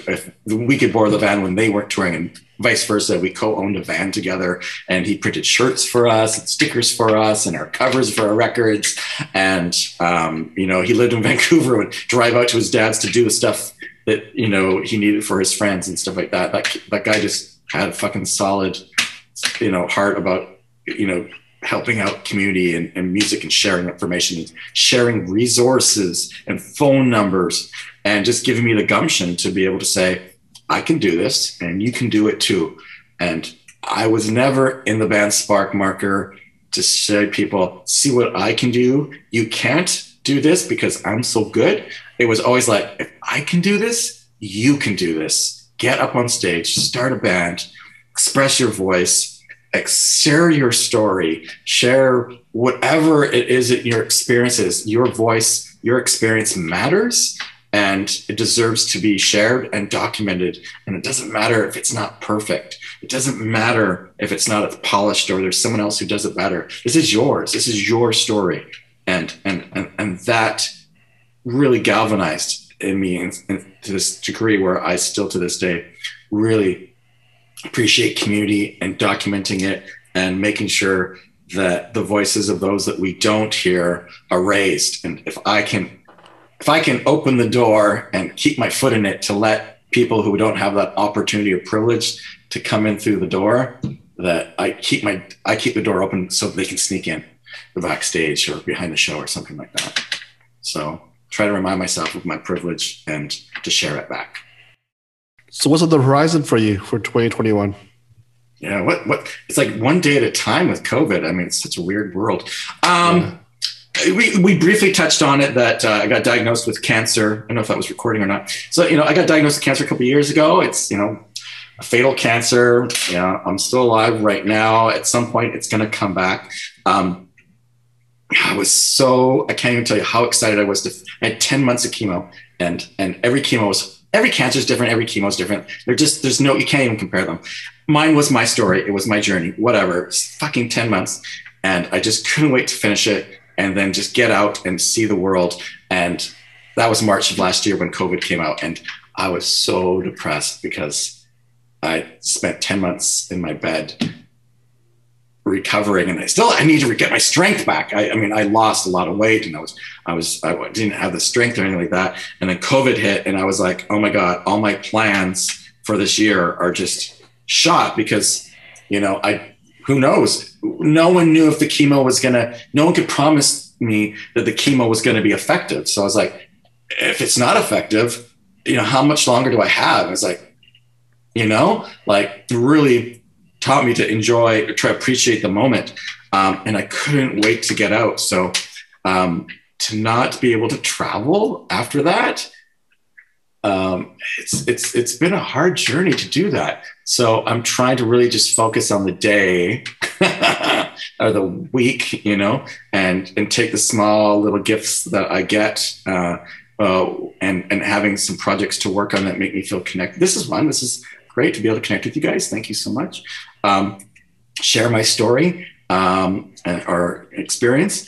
Uh, and ideally, I hope, because I just moved into a house a couple months ago, and part of it is have like renovation projects that are giving me something to do that are on my own time frame. And um, once those are close to being finished, which they are, I'm hoping after my birthday I'll kind of shift gears again. Um, my big plan last year before COVID hit um, was uh, that working on this personal archive to give to Simon Fraser University in Burnaby, which is where I used to live uh, when I was a teenager. Um, and uh, not that I've ever gone to university, but um, I uh, they have a special collections, the punk collection, and I asked them about donating some stuff to them, and then I kind of told them, you know, uh, what I have and what my story is, and they were really interested in my story of not just the punk rock, obviously, story that they have, uh, which it's a Vancouver punk uh, uh, archive, but really it's kind of like a Pacific Northwest Canadian alternative music library is how it should be called because it's so much more than Vancouver and so much more than punk.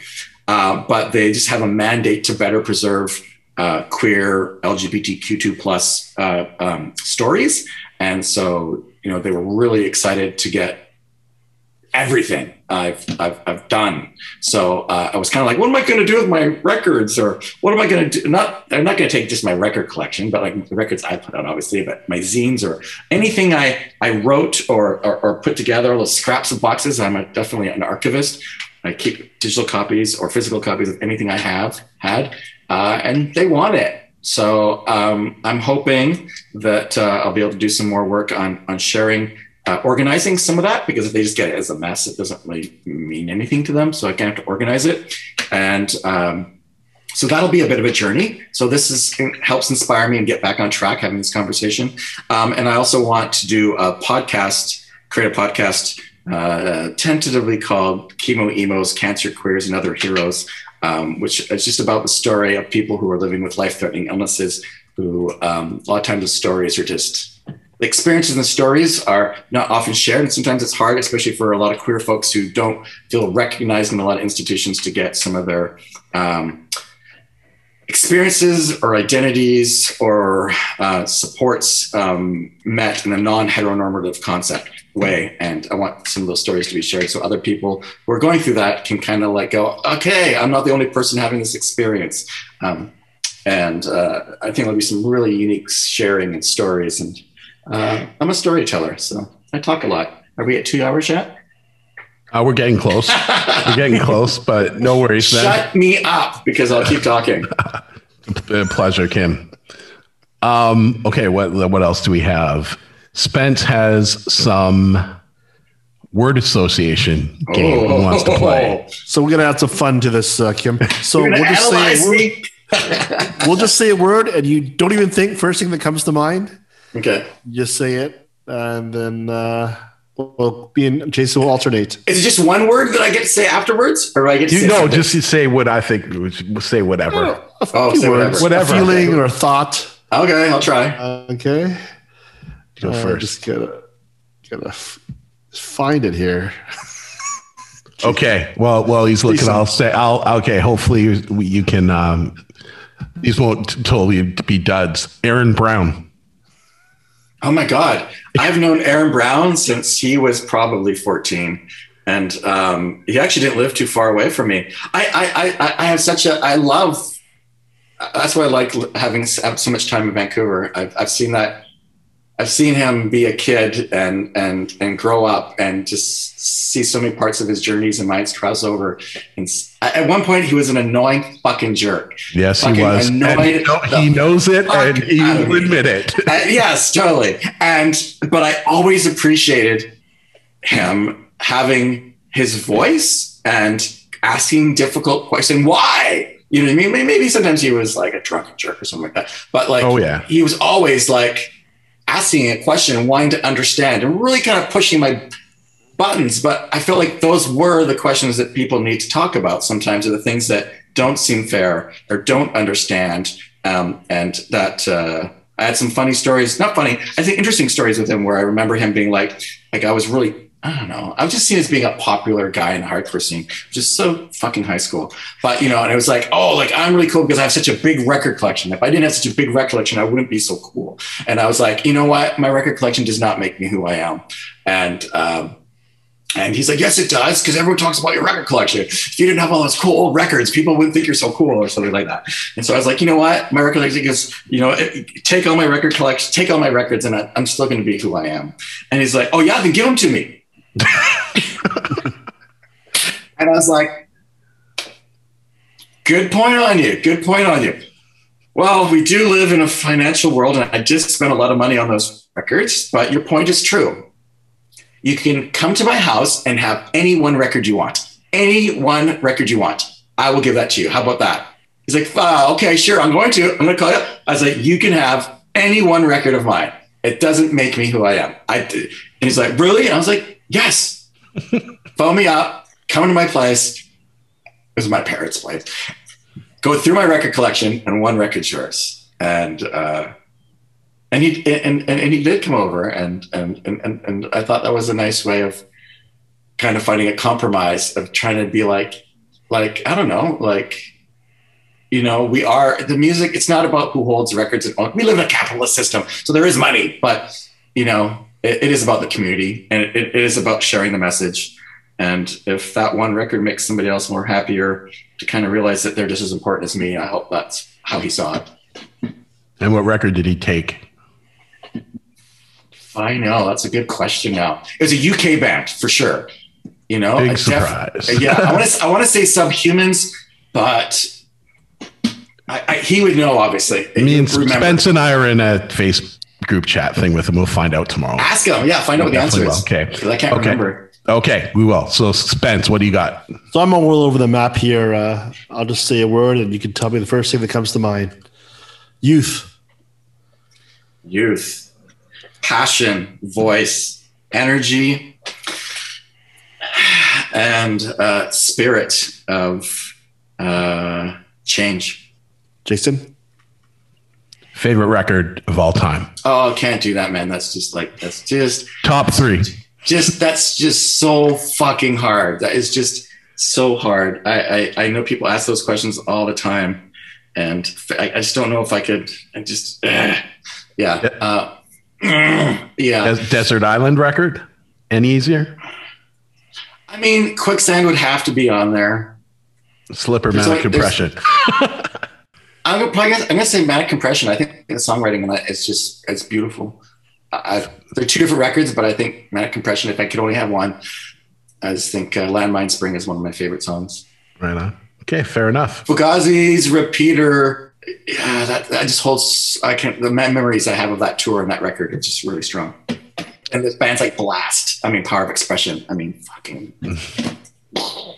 yeah. Okay. There's three. I guess up next. Yep. Ramones.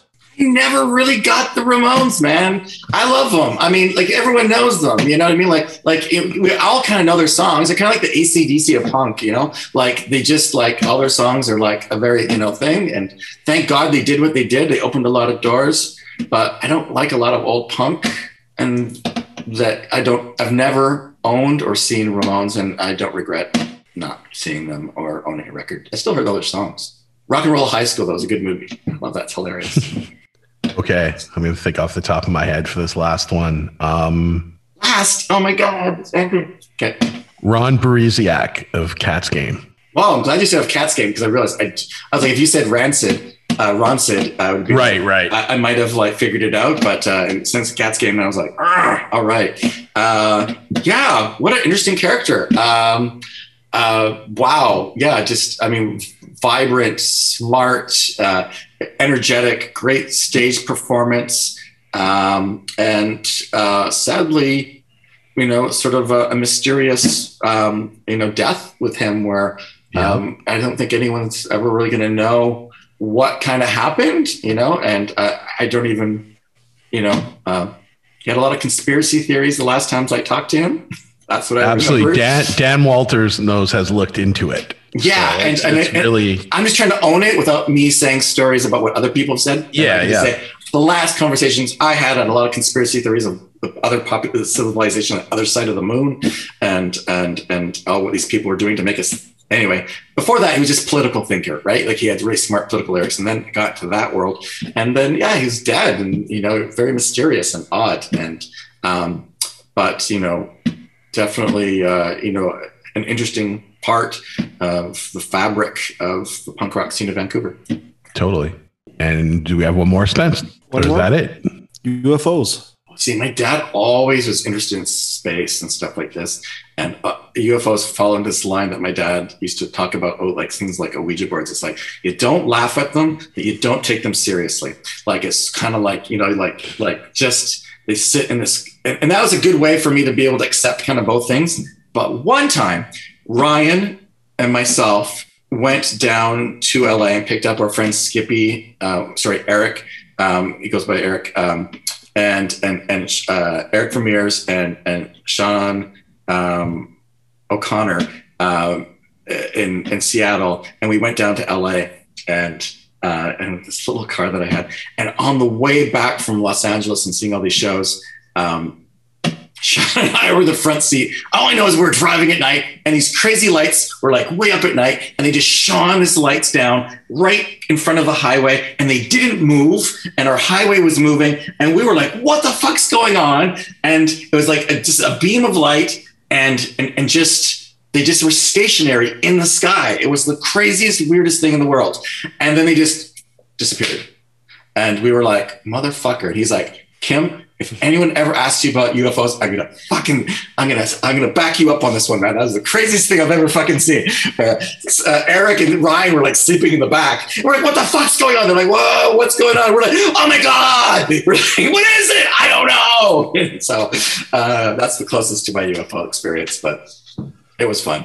Crazy. Perfect. Thanks so much. I know I talk way too much and I'm loud and uh, I could have talked for another two hours easy but I enjoy the opportunity. I'm really grateful that uh, you guys uh, are putting me uh, as as uh, one of the interview people for your is a rebirth of the podcast? I guess you would call it. Yeah, yeah, yeah, and um, and just having a time to kind of chat about these uh, um, similar uh, histories and stories and crossovers that we have had both of all three of our lives. It's it's it's what it's kind of the cool thing about the hardcore community. Hundred percent. Thank you, Kim. All right. Peace out, man. Kim. Thank Cheers. you so much. And if anyone wants to get in touch with you, how would they go about doing that? Oh, uh, Facebook. I have a public Facebook. Like there's my own personal, and then there's like my public Facebook page. You could just kind of go on Facebook and look at Kim Kinakin, and there's a public, like person. I don't know. It's like called a, a, personality page or something like that. That would be the smartest place to go. Yes. Kim Kinakin, oh. thank you very much. It's been nice to talk to you again.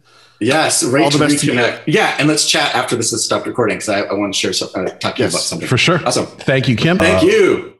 This is our war.